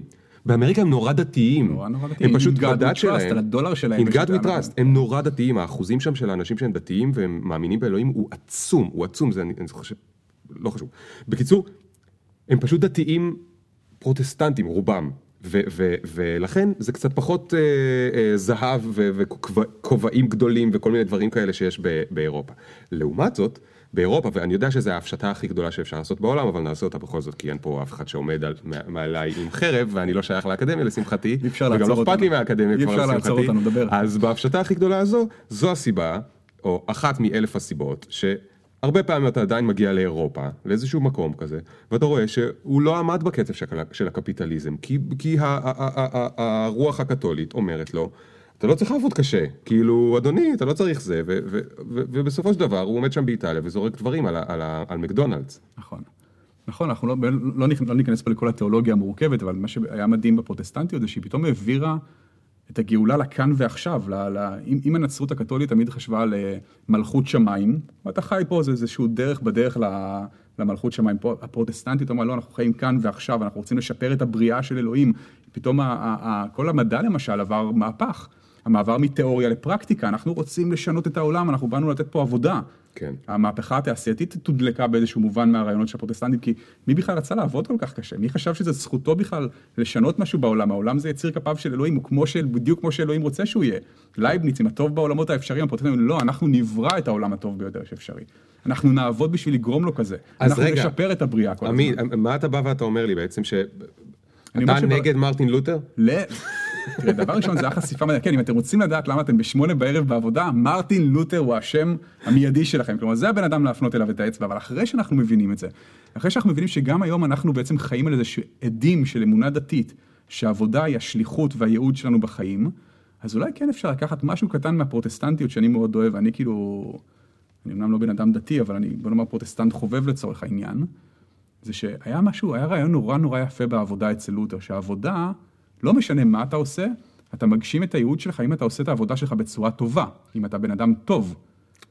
ותחשוב שאתה לוקח את זה ומשליך את זה על החיים היום, כלומר שאני בסיבוב השני שלי עכשיו בסוכנות הביטוח, בסיבוב הראשון אני נורא קשה עם עצם הטייטל שלי. מה, אני פתאום? כאילו, יהיה סוכן ביטוח? פתאום אני אומר, רגע, מה זה משנה מה אני עושה כל עוד אני בן אדם טוב? כלומר, כל עוד אני בוחר לשרת את הלקוחות שלי, לא למכור מוצרים שאני לא מאמין בהם. אה, לדאוג שהם יקבלו את כל מה שמגיע להם, להילחם בתחנות רוח של חברות הביטוח, שזה הדבר שאני הכי אוהב לעשות היום. חלק מהטקסטים הכי טובים שאני כותב בחיי זה מכתבים שמגיעים לשולחנות של מסלקי תביעות בחברות ביטוח, והם נורא נהנים מזה, הם בסוף משלמים לי כל מה שאני רוצה. אה, אז תהיה בן אדם טוב, כלומר, אתה יכול להיות בן אדם טוב בכל מקצוע. אתה יכול להיות עורך דין בן אדם טוב, אתה יכול להיות סוכן ביטוח בן אדם טוב, אתה יכול להיות הייטקיסט בן אדם טוב. תמיד יש לך את הבחירה הזאת. ואז אתה אומר, רגע, אם אני בן אדם טוב ושאתה נהיה בן אדם טוב, אתה גם מרגיש טוב עם עצמך יותר. אני מצטער רגע להישמע כמו איזו עוגייה סינית, אבל אנחנו בדרך כלל הכי מאושרים והכי שמחים. אל תאשים את העוגייה, זה בתוך, זה כן, הנייר בתוך. נכון. והמפעל שייצר אבל תגיד, כן, אנחנו הכי מאושרים ושמחים. אנחנו הכי מאושרים ושמחים בדרך כלל שאנחנו עושים משהו טוב בשביל אחרים. תראה, זה לא משנה אם זה העזרה הכי קטנה שנתת למישהו, או ממש כאילו מישהו בא ואמר וואו, תודה, כי הוא... אתה פתאום פורח, יש איזו נביעה כל פנימית, ואז אתה אומר, אוקיי, אני יכול להיות טוב ביום-יום, לא רק טוב שאני מתנדב, או פעם בשנה שאני עושה זה או זה, אני פשוט רוצה להיות בן אדם טוב ביום-יום שלי. כי זה מה שהפרוטסטנט, זה מה שלותר אמר, זה שהתורה שלו הוצאה מהקשרה, ואנשים פשוט נהיו אה, קפיטליסטים חזירים שרוצים יותר כסף כדי להוכיח לעצמם שהם מיוחדים אה, כן. ובכירים, אז לא, אנחנו צריכים לחזור לבסיס הזה, אנחנו צריכים להבין שפחות משנה מה אנחנו עושים. כלומר, אני באמת חייתי את העשור, את, את העשור השלישי כלומר גיל 20 עד זה, בחיבוטי נפש איומים של מה הייעוד שלי בעולם, איך אני אדע מה הייעוד שלי בעולם, איך אני אדע במה לעבוד, שייתן לי גם את ה, כל הדברים שאנחנו מדברים עליהם, גם משמעות וגם סיפוק וגם uh, כסף טוב וגם זה, ועדיין להיות מאושר וכל הדברים האלה. פתאום אני אומר, בוא'נה, זה לא משנה מה אני אעשה. אם אני אהיה בן אדם טוב בתוך מה שאני אעשה, אז יהיה לי את כל הדברים האלה. מדהים. לשם אני מכוון היום, אני באמת, אני אומר לך עוד פעם, אני לא יודע איפה אני אהיה בעוד חמש שנים, סביר להניח שהעסק שלי כבר לא יהיה קיים, אבל מה שאני לא אעשה, אני יודע שני דברים, אני יודע שאני אשאיר לעצמי המון זמן פנוי כדי לעסוק בתחביבים שלי, שזה כתיבה, שוטטות, בהייה או מה שזה לא יהיה, ושאני אדם טוב בתוך הדבר הזה. אז עכשיו אני רוצה לשאול אותך את השאלה שעוברת להרבה אה, אנשים שמאזינים לנו עכשיו בראש, והיא כזו, האם אתה privileged? האם אתה יכול להגיד משפט כזה רק כי אתה בטוח אה, שתוכל... אה, זאת אומרת, מה זאת אומרת? אנשים עובדים קשה לא רק כי הם פעם היו פרוטסטנטים, אנשים עובדים קשה כי fucking יקר לחיות פה, אוקיי? כן. א', התשובה לשאלה הראשונה שלך היא בוודאי שאני privileged, אבל, ובוודאי, כנראה שלתנועת האטה אין מה להציע אה, למישהו שעובד במפעל אוף-קור, אבל בתוך הפריבילגיה הזאת שלי, וזה אגב נורא חשוב, אני למשל, אני מאמין שפשטות מרצון, כן, אם תיקח רגע את המושג הזה, מרצון, כלומר, זה בחירה. הבחירות שאני עשיתי בחיים שלי, לקנות דירה קטנה בשכונת התקווה ולא להשתעבד למשכנתה של מיליון וחצי כמו שהרבה אה, מכרים אחרים שלי עשו, אה, לעבוד פחות שעות ולהשתכר פחות, כלומר לא, לא, לא למצות את יכולת ההשתכרות שלי. זה בסופו של דבר בחירות שברור שיש לי את המרחב פעולה לבצע אותן, אבל הייתי גם יכול להיות צרכן בלתי, הייתי יכול לשבת עכשיו בחודש האחרון למחשב ולחגוג את כל החגים של Cyber Monday ו Black Friday וכל מה שהיה, ולקנות עוד דברים ולהעמיס עוד דברים ולתרום לזיהום ולצריכה ולרמת החיים שלי. אני בוחר שלא לעשות את זה כי יש לי את הפריבילגיה לבחור. יש אנשים שאין להם את הפריבילגיה לבחור. ברור, בשבילם, שוב, גם שם, לפנאי, לזה יש הרבה רעיונות של תנועת האיטיות שמתאימים לכולם. אני חושב שבסופו של דבר גם ההוצאה הכספית שלי צמחה בצורה מדהימה מאז שהתחלתי לקנות את האוכל שלי בשוק ולבשל לא, רגע, כן, תן לי, תן לי רגע פרקטי. פרקטי. פרקטי. איך, איך, איך מורידים את, ה, את רמת הצריכה? איך מורידים את רמת? דבר ראשון, מפסיקים לקנות דברים. שאתה לא צריך עוד דברים שהיית קונה רק כדי לפצות את עצמך על שבוע קשה בעבודה, או המלתחה שלי למשל עומדת היום על קצת פחות מ-40 פריטים. את, את כל האוכל שלי אני קונה בשוק. אני גם גר ליד שוק, אז זה לא פייר, אבל אפשר לקנות, אני, אני עברתי מלעשות קניות של פעם בשבוע-שבועיים, שהייתי נוסע לסופר, ממלא שקים, ממלא את המקרר שלי, ואז זורק חצי מהאוכל של המקרר אחרי אה, שבועיים, כי פשוט לא הגעתי לאכול אותו, מסיבות אחרות אני קונה כל יום את האוכל שאני רוצה לאכול באותו יום או לבשל באותו יום. אני אה, אה, מצמצם את זה לקניות הרבה יותר קטנות. אין לי, אני כמעט לא משלם על שירותי תוכן, כי אין לי כבלים, אין לי טלוויזיה. יש לי אינטרנט ונטפליקס, זה שירותי תוכן שאני משלם עליהם. אה, מנוי לעיתון גם באמת בזה, אבל ה... היום אתה, אתה מפסיק לקנות. זה לא שאנחנו לא יוצאים, זה לא שאנחנו לא חיים. אני ונועה, שנינו בסך הכל מרוויחים טוב, אנחנו נהנים לחיות ואנחנו יוצאים מדי פעם ואוכלים גם במסעדות, אבל בסופו של דבר, ביום-יום שלנו אין לנו כמעט תוצאות. זה נורא, זה נשמע נורא מוזר, ראיינו אותי פעם למישהי, אני זוכר שההוצאה הממוצעת שלנו בחודש עומדת על 5,000, אה, 6,000 שקל אני חושב, כשאין לי הפקה של ספר למשל, או כשאנחנו לא טסים לחו"ל, כי היום יום שלנו מאוד זול. אנחנו לא... לא, לא אבל, מרגישים... אבל אתה יודע, יש גם, אתה יודע, מחירי החשמל עולים, מחירי המים עולים, מחירי השכירות טוב, אתה לא צריך כי, כי עברת כן. לשכונה שהיא יותר זול אה, עבורך לגור בה. לא יודע, הכל עולה, הקוטג' עולה, החלב עולה. אל תאכל קוטג'. אל תאכל קוטג'. אני לא אוכל קוטג'. הכל עולה, זה נכון, תקשיב, יוקר המחיה פה זה בעיה. הירקות והפירות עולים בשוק. עדיין זה נורא זול. בן אדם שלא אוכל אוכל מעובד, ואגב זה גם, זה השוואה שעשיתי באתר שלי בזמנו, אני לא קונה מוצרי מזון מעובדים.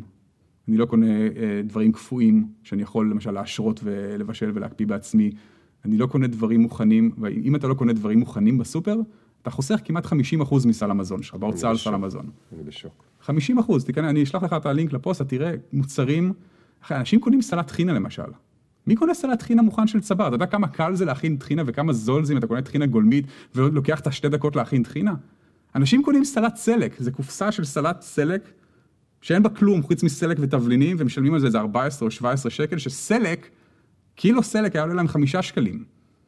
כלומר זה, הזוי, אנשים, ושוב, אנשים עכשיו יגידו לי, טוב, אתה כאילו מסתכל פה על שקלים, על פה, לשם, אבל זה, אגב, זה, ו- זה וזו הזדמנות מצוינת, צעד אם שאתה... אני רוצה ממש לפשט את תנועת האטה, זו הזדמנות מצוינת, הם יגידו לך למה אנחנו עושים את זה, כי אין לנו זמן להכין את זה בעצמנו, כי אנחנו עובדים נורא קשה, ואז תגיד להם למה אתם עובדים נורא קשה, המעגליות. כדי שאני אוכל לקנות את סלט הסלק. זאת המעגליות האכזרית של החיים שלנו היום. אנחנו נורא רוצים לחיות טוב, וכדי לחיות טוב שכנעו אותנו שאנחנו צריכים להוציא הרבה כסף. כדי להוציא הרבה כסף אנחנו חייבים לעבוד נורא נורא קשה. וככל שאנחנו עובדים יותר קשה, אנחנו צריכים לפצות את עצמנו יותר. מגיע איזשהו שלב שבו אתה צריך לקטוע את, ה...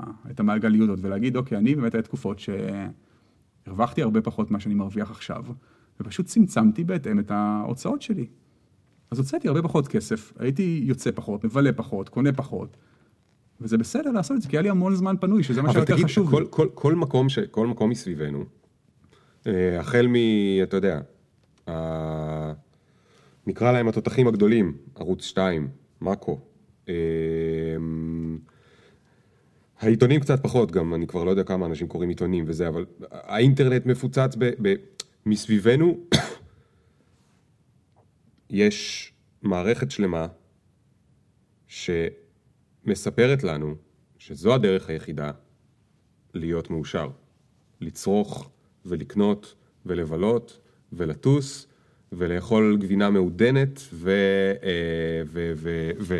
וכולי וכולי וכולי וכולי וכולי. איך יכול בן אדם, אתה יודע, לא משנה אינטליגנט או לא אינטליגנט, אבל אתה כל היום מוצף בדברים, אתה לא יכול לא להיות מושפע מזה. מה, מה, מה אפשר לעשות? כאילו, דבר ראשון, אם אתה מרגיש בנוח עם זה וטוב לך עם זה, תחיה ככה. אני, אני, ברור אני לא יכול לשנות את העולם גם, כן? יש אנשים שאומרים לי, אני חי את הקצב המהיר, אני נורא אוהב אותו, וזה מה שעושה לי את זה, בסדר גמור. אני לא חושב שכולם צריכים לחיות חיים איטיים או חיים של פשטות מרצון, כל אחד צריך לעשות מה שטוב לו. אבל הרבה אנשים באמת מגיעים למקום שלא טוב להם. שמרגישים שהם נורא לחוצים ו- ו- וחנוקים ולא נושמים, באמת, יש להם 12 תשלומים על מיליון דברים שהם לא משתמשים בהם בכלל. ואז צריך לקבל איזושהי החלטה. עכשיו, אני יודע גם, אני חייב להגיד משהו בהקשר לתשובה אחרת, שהרבה אנשים אולי יקשיבו לפודקאסט ויגידו, טוב, הוא בטח מדבר ככה כי אין לו ילדים. אז נכון שאין לי ילדים, אבל אני רוצה להגיד שאחד הדוברים הרהוטים והאיכותיים של תנועת ההאטה בארץ, למשל זה אריאל קרס, הוא עיתונאי ומוזיקאי, אבא לשני ילדים. ליאו בבאוטה שכותב את הבלוג זן הביטס, שדיברנו עליו אה, בתחילת השיחה, יש לו שישה ילדים. כלומר, שישה ילדים, אני אומר, בסופו של דבר ילדים, זה בהחלט מסבך קצת את העניינים, אבל זה לא תירוץ, ילדים חיים כמו שההורים שלהם יגידו להם לחיות.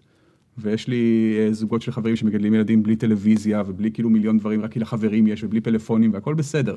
כן. ילדים חיים, כלומר, אגב, ברגע- הילדים זה מקור מצוין לראות, להסתכל על, בתור הורה, להסתכל על הילדים שלך, או על כל מיני בתים שיוצא לי לפעמים לבקר בהם, ולראות את החדר הענק שהילדים לא נוגעים בו. הרי אז, אז הקטע המצחיק הזה שאתה אתה בא, בא, בא לתינוק, ומפרקים את הטלוויזיה החדשה הגדולה, ובמקרה, בטעות, זה נגע לו בעגלה פצפצים, והוא משחק עם הפצפצים 17 שעות, ולא מעניין אותו ה-800 צעצועים של האוניברסיטה שהביאו לו בדיוק הסבא וסבתא, לא מעניין אותו, זה פשוט פח אשפה ענק שנמצא שם.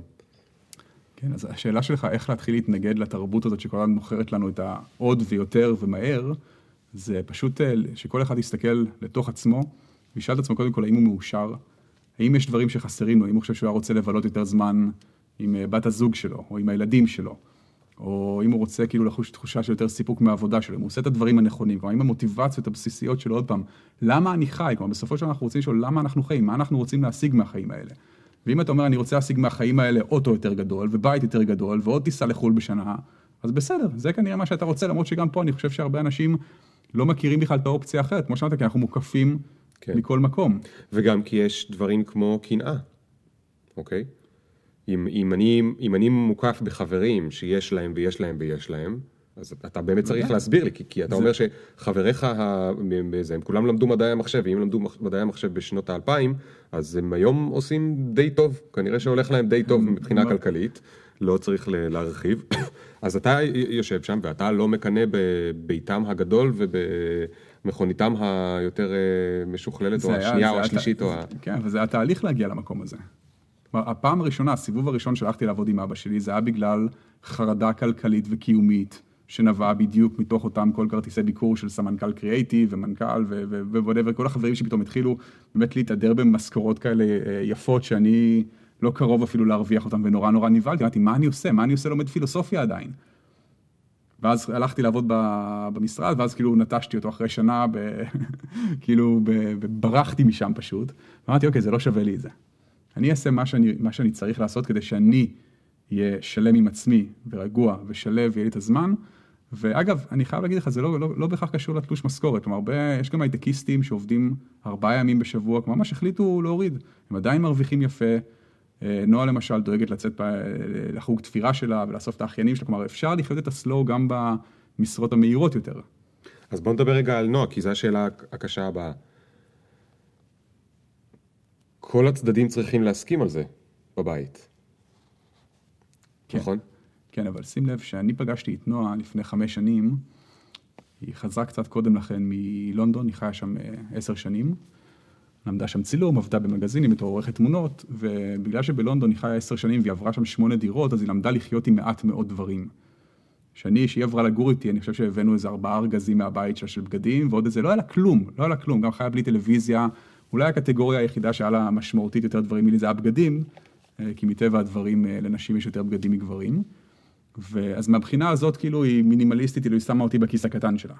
זה גם לא, לא חשוב לה, היא לא, היא לא צריכה כאילו לקנות כל הזמן דברים. ועכשיו מבחינת הבגדים שלה, היא גם תמיד הייתה עושה משהו שהוא אה, יצירתי, שהייתה אותה למדה ציור. ואחר כך, אה, עכשיו היא תופרת, היא כבר שנתיים כמעט תופרת את הבגדים שלה. וואו. היא עשתה קורסים בתפירה, והיא בסטודיו עם אה, עוד הרבה בנות שמלמדות, וכל מתקדמת, והיא ממש, היא נורא נהנית מזה, וזה כאילו העוגן שלה, נורא חשוב למצוא את העוגנים האיטיים האלה בחיים שלך, גם כשאתה בהייטק ופתאום יש לך שיחה עם העבודה ב-10 בלילה, כי אתה עובד מול ניו יורק. ו... היא עובדת באיזה חברה? איפה אני ראיתי אותה? בקין? קין, נכון. אה, וואו, שזה כאילו, זה הייטק הארדקור, מה זה הייטק? זה סטארט-אפ שקשור נכון למטבעות קריפטו, כן. זה כאילו הארדקור. כן, זה הארדקור. וגם בהארדקור הזה היא מצליחה לייצר לעצמה את האיים של, ה... של הפיס, של השלווה, של אתה להגיד, אוקיי, אני היום צריכה לצאת אבל היית יכול לעשות את זה עם uh, בת זוג אחרת? הייתה לי פעם בת זוג שנורא לא אהבה ללכת למשל. אני, יש מעט מאוד דברים שאני אוהב כמו ללכת למקומות. כלומר, כל מקום בתל אביב שהוא בעד שעה הליכה, אני אלך אליו, ואני לא אסע אליו, עד שעה הליכה. אני ונועה הולכים ליפו, אנחנו הולכים לגבעתיים, אנחנו הולכים ברגל, עד שעה זה כאילו זמן לגיטימי ללכת. והייתי עם חברה ששנאה ללכת למשל, וזה לא עבד. זה לא היה יכול לעבוד לאורך זמן, כי עם כל ה... אז כן, יש דברים, אז שיש פה עכשיו, נפשות תאומות שמצאו אחת את השנייה אז, גם. אז, אז עכשיו ת, ת, תציע לי, נגיד שאני שומע עכשיו את הפודקאסט ואני אומר, אני מתחבר לזה, אני כבר, יש לי את הניצנים, זה לא חידשת לי הכל, אני כבר התחברתי לזה קצת וזה, ועכשיו שמעתי אותך וכיף לי ובא לי ממש, בא לי כאילו לעשות את זה ולהוריד מעצמי לחץ ולהוריד מעצמי את הדברים שאני קונה שאני לא צריך ובלה בלה בלה בלה בלה ווואטאבר ולחשוב על הדברים שלי ולחשוב על העבודה שלי וכולי. אבל אה, נגיד בת הזוג שלי היא ממש לא כזו. ואני לא מתכוון לעזוב אותה כי, כי טוב לנו בסך הכל, או שבנינו תא משפחתי וגם בזכותו עוד יותר טוב לנו וכולי. מה, מה אני אעשה? מה אתה מציע לי לעשות? יש לך רעיון אולי? חשבת על זה פעם? כן, דבר ראשון יש לדבר, כן? כלומר, לשתף ברעיונות. אני חושב שזוגיות זה עבודה בכל מקרה, וזוגות גם משתנים עם השנים. יש מעט מאוד זוגות שנשארים סטטיים, כלומר, נפגשו לפני עשר שנים, האמינו באותם דברים, חשבו אותם דברים, ועשר שנים אחריהם עדיין באותו מקום בדיוק. כלומר, אתה משתנה, אתה מסתגל. כשאני הכרתי את נועה, אגב, היא עבדה באקסנט. היא הייתה גם עובדת עד ארבע, בארבע וחצי כבר היינו שנינו במיטה כזה, הכל סבבה ומגניב. והנה פתאום היא נהייתה הייטקיסטית, גם אני הייתי צריך פה להסתגל לעובדה שהבת זוג שלי פתאום אה, הפכה, עברה לפאסט ליין. אבל הבנתי שזה משהו שגורם לה לסוג של מאוד ריגוש, היא נורא נהנתה מזה פתאום, זה הכל היה נורא חדש לה. והיא פרחה שם, וראיתי איך היא נהנית מזה, בגלל שאני נורא אוהב אותה, אז נהניתי מזה בשבילה. פרגנתי, אותו דבר זה גם יכול להיות הפוך, כלומר יכול להיות שמחר היא או אני נחליט לעשות איזשהו שינוי אה, בקריירה שלנו, מה שזה לא יהיה, ואנחנו נתאים את עצמנו אחד לשני, אנחנו כן תמיד נדבר על זה. אנחנו כן. כן נבוא ואני הולכת עכשיו לחיות ככה וככה, ואני צריכה שתבין שבימים מסוימים, הייתה, היה גם תקופה שהייתה עובדת בימי שישי, כי היה, שיהיה לה יותר נוח, אה, וזה, וזה קצת הפריע לי, כי ימי שישי זה הזמן המשותף הכי כיפי, שישי בבוקר. והיא לא הייתה עובדת בימי ראשון שאני כן עובד, אז מה זה עוזר לי שהיא לא עובדת בימי ראשון, כי אני בעבודה. אבל זה תהליכים, וזה הסתגלות, ומדברים על זה, ושורדים את זה, והרעיון הוא באמת גם להסביר לצד השני למה, למה אני רוצה את זה עכשיו. מה אני חושב שזה ישפר, או שזה יתרום, או איך אנחנו נעבוד על זה ביחד כדי לגרום לזה לקרות. אז אם יש מישהו שעכשיו שומע שאשתו עומד כאילו כל היום על המחשב מזמינה דברים מ ASOS, אז יכול להיות שהוא צריך אה, לתת לה לקרוא את הפרק על המלתחה האיטית שלי, או את הפוסט באתר של שני ספיבק, שהיא סטייליסטית שכתבה לי גם, שמתנסה במינימליזם.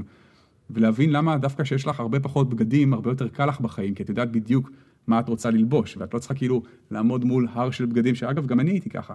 אני הייתי טווס, אני כאילו בגלגול הקודם שלי, היה לי ארון בגדים מפוצץ, לא ידעתי בכלל איזה בגדים יש לי.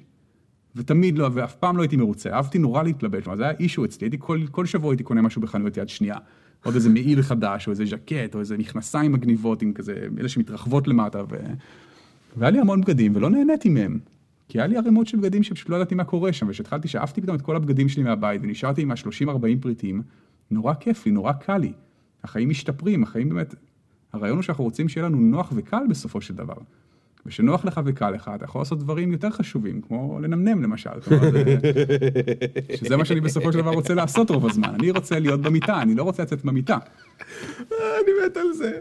אתה יודע, יש לי אה, אה, קורס על ניהול זמן. גם כזה, עשיתי אותו חינמי, אבל זה גם זה שיעור שאני מעביר בג'ולט. ויש שם את הקטע בהתחלה שאני מסביר על... אה, למה בני אדם הם מטומטמים, ואני כזה כותב no offense, כן? אבל אתם וגם אני, כאילו, אתם מקשיבים לי עכשיו בכיתה, וגם אני, אנחנו, אנחנו פשוט דבילים, ואני מנסה להסביר למה, ואני אומר, תראו, בעיקרון, רוב מיליוני השנים שבהם המוח שלנו התעצב, באמת רוב הזמן נמנמנו על העץ. מדי פעם היינו צריכים לברוח מאיזה נמר, אבל בשאר הזמן, רוב הזמן, נמנמנו על העץ. זה מה שעשינו, או פשינו אה, קינים אחד מהשני. אז ב default שלנו אנחנו מנמנמים. עכשיו, איכשהו...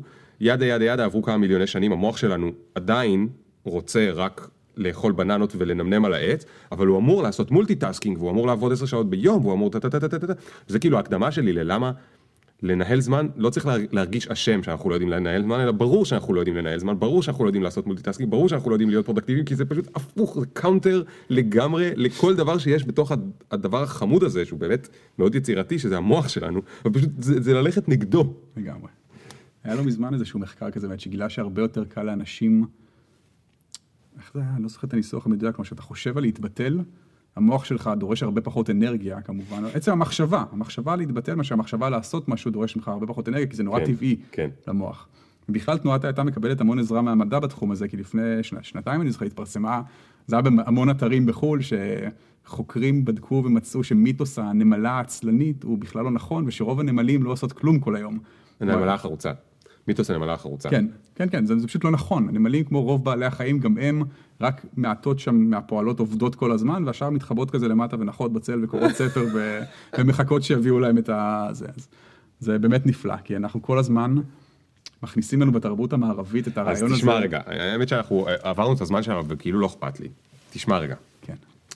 אז עכשיו אני חייב, מכיוון גם שאתה למדת פילוסופיה והיסטוריה ורואים שאתה, מה שנקרא, בקיא בהלכי העולם, אז אתה לא יכול להיות שלא עובר במוחך מחשבות על הנפילה הגדולה שעלולה להגיע אלינו. ועל מה אני מדבר? על הנפילה הכלכלית הגדולה, שעלולה להגיע בגלל הדברים שקרו בעשור האחרון ובעשור שלפני, ואתה יודע, והריבית נורא נמוכה, ולא יודע כמה, אתה בטח בקיא בפרטים, אבל הדפסנו, הדפסנו, אמריקאים בעיקר, הדפיסו הרבה מאוד כסף, ישראל איכשהו יצאה מה, מכל הבועה הזאת, אבל העולם די נמצא על כרעי תרנגולת מבחינה מוניטרית, או איך שלא אומרים את זה. אני לא כלכלן, אז אני לא כזה בקיא באיך אומרים את זה, אבל אה, האינפלציה מאוד גבוהה, השווקים בשיאים שלא היו אי פעם, שכמובן, אם אתה בעל חברת השקעות, אתה מספר שזה חדשות טובות, ואם אתה כל אחד אחר, אז אתה מת מפחד. וגם מה שהשאר אומרים זה שב-2008 כאילו הייתה נפילה גדולה בשווקים, וגם ב-2000, אבל 2008 היא לא הייתה מספיק גדולה, הספיקו לעצור אותה רגע לפני שהיא הייתה מספיק זה, זאת אומרת שכשתגיע הנפילה הבאה, יש לה גם עוד הרבה בטן שהיא סוחבת עוד מ-2008 לעובד. עכשיו, למה אני אומר את כל, את כל הדבר הזה? כי המדד שעל פיו הרבה פעמים בוחנים את התקדמות הכלכלה, הוא מדד הפרודקטיביות, הם קוראים לזה, אוקיי?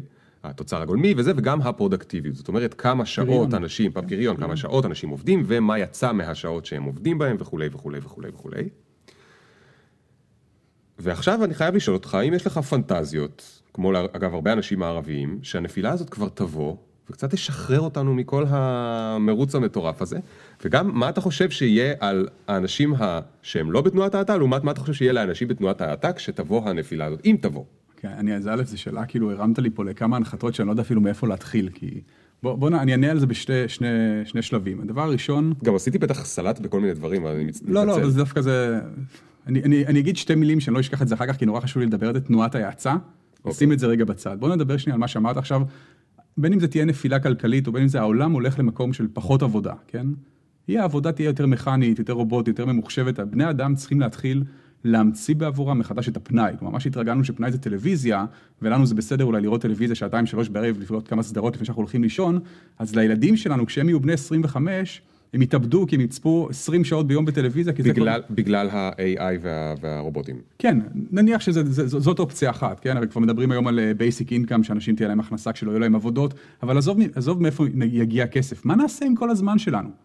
העבודה תורמת לנו המון דברים, היא תורמת לנו לקשרים החברתיים שלנו, לתחושת המימוש העצמי שלנו, לסיפוק, לשליחות, להכל, העבודה נורא משמעותית בחיים שאנחנו צריכים ללמוד, לייצר לעצמנו תרבות פנאי.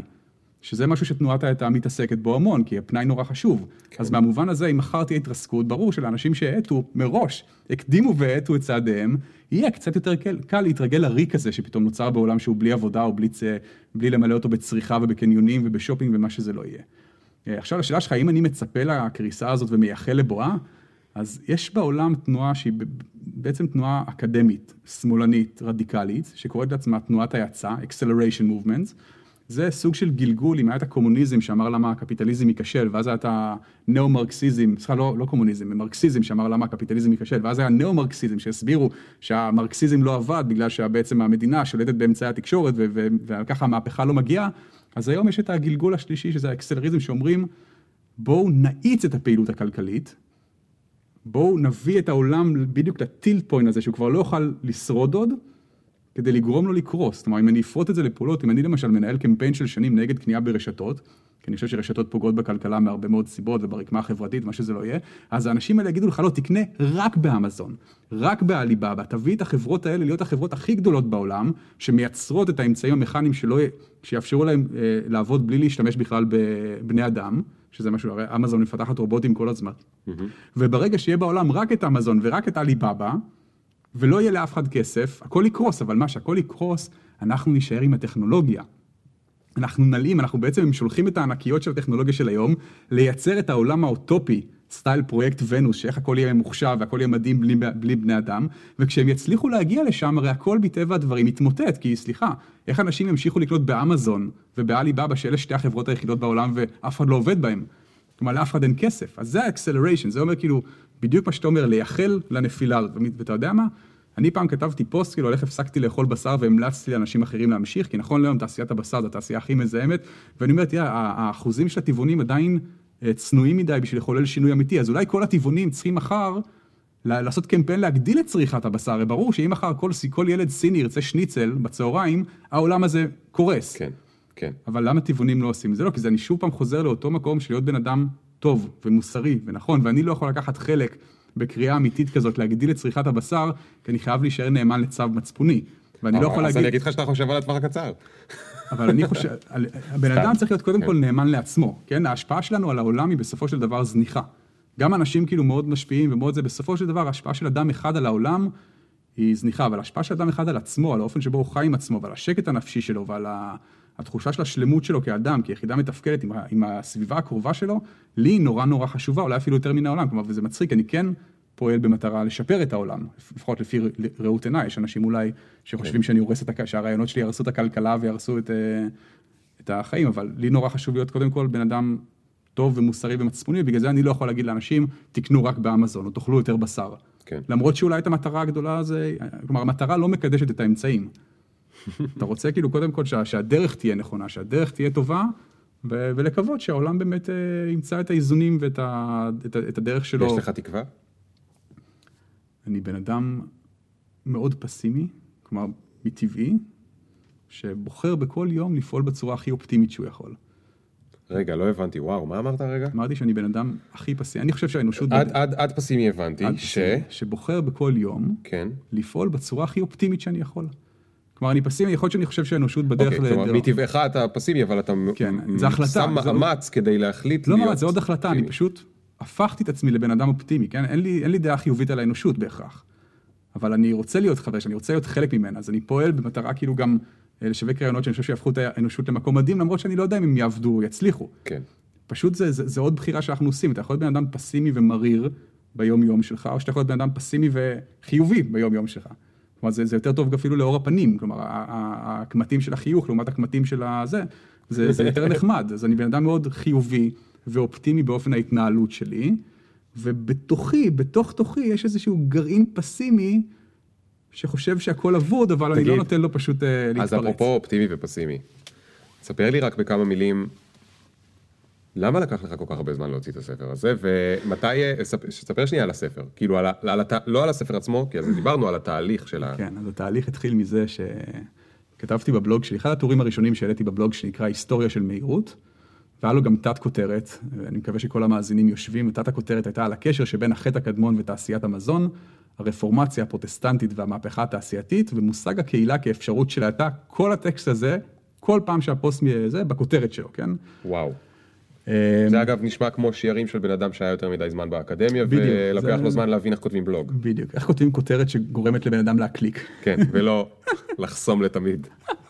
בלוק, כן, ואיכשהו גיליתי שהפורמט של הבלוג פחות מתאים לפוסטים האלה, כי באמת היה שם הרבה דיונים היסטוריים ופילוסופיים, וגיליתי שכל פעם שאני כותב פוסט אני צריך להקדיש את השליש הראשון שלו לתקציר הפרקים הקודמים.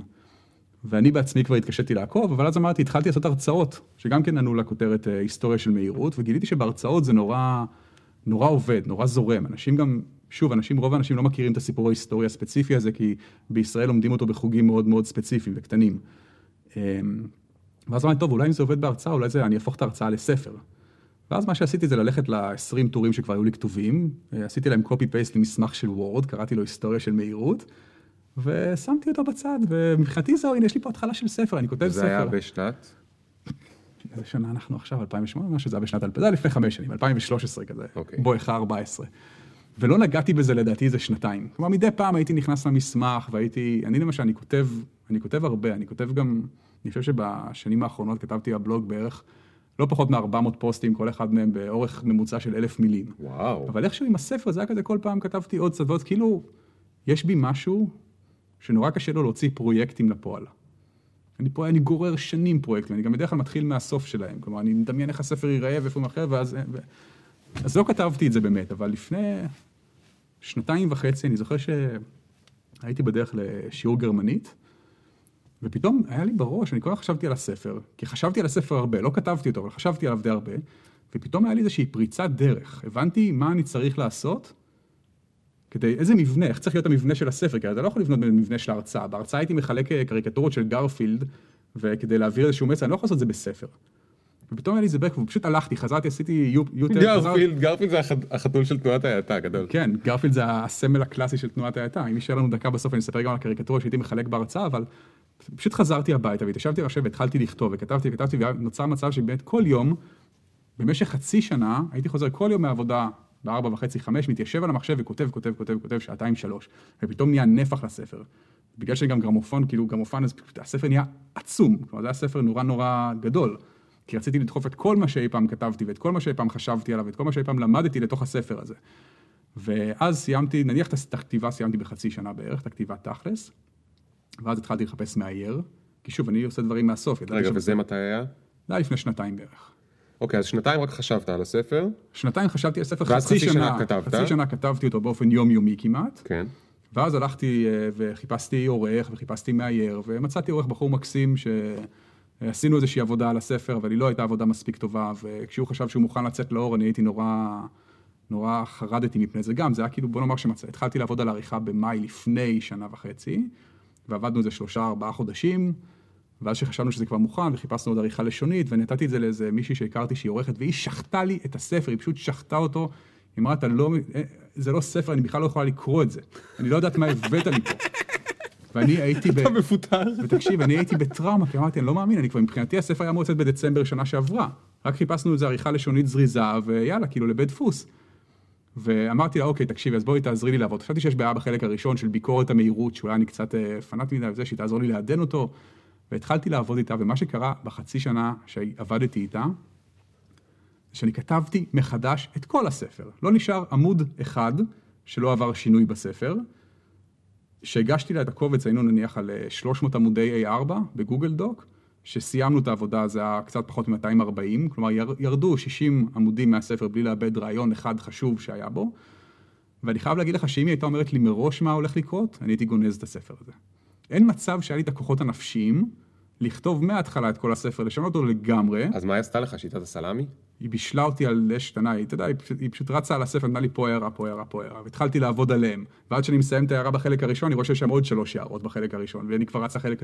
וככה רצנו על הספר, ופתאום אני, אני קולט את השינויים שהוא עובר, אני קולט את הנפח שהוא משיל, ואני לא מאמין. אין, באמת, לא היה עמוד אחד, ואגב, עורכת טובה, זה גם שיעור בענווה, כלומר זה באמת, אתה לומד להיות נורא נורא צנוע, כי כל כותב מאוהב במילים שלו באיזשהו אופן, ונורא חשוב שתבוא מישהי שמצד אחד נותנת לך את המקום הזה לדיאלוג. הייתה אגב עורכת שנורא רציתי שתערוך לי את הספר, אורנה קזין, היא הכותבת, אולי שאני הכי אוהב את הספרים שלה, הספרי עיון שלה, זה מבחינתי, היא כותבת מדהימה. והיא ביקשה ממני 18,000 שקלים, שלחתי לה את הספר והיא די חיבבה את מה שהיא קראה, והיא אמרה לי זה יעלה 18,000 שקלים, וכשאני מתלבט כזה אם זה סכום שאני יכול כרגע להוציא או לא, שאלתי אותה איך תהיה העבודה. והיא אמרה לי, תשמע, זה ספר שהוא כבר כתוב, אז אתה שולח לי את המסמך, אני מחזירה לך אותו עם עקוב אחר שינויים, ואתה עושה, תחי קבל, תחי קבל. ואני כזה אומר לה, רגע, אבל שנייה, אה, יש איזה תהליך של שיחה ושל דיבור, ואנחנו...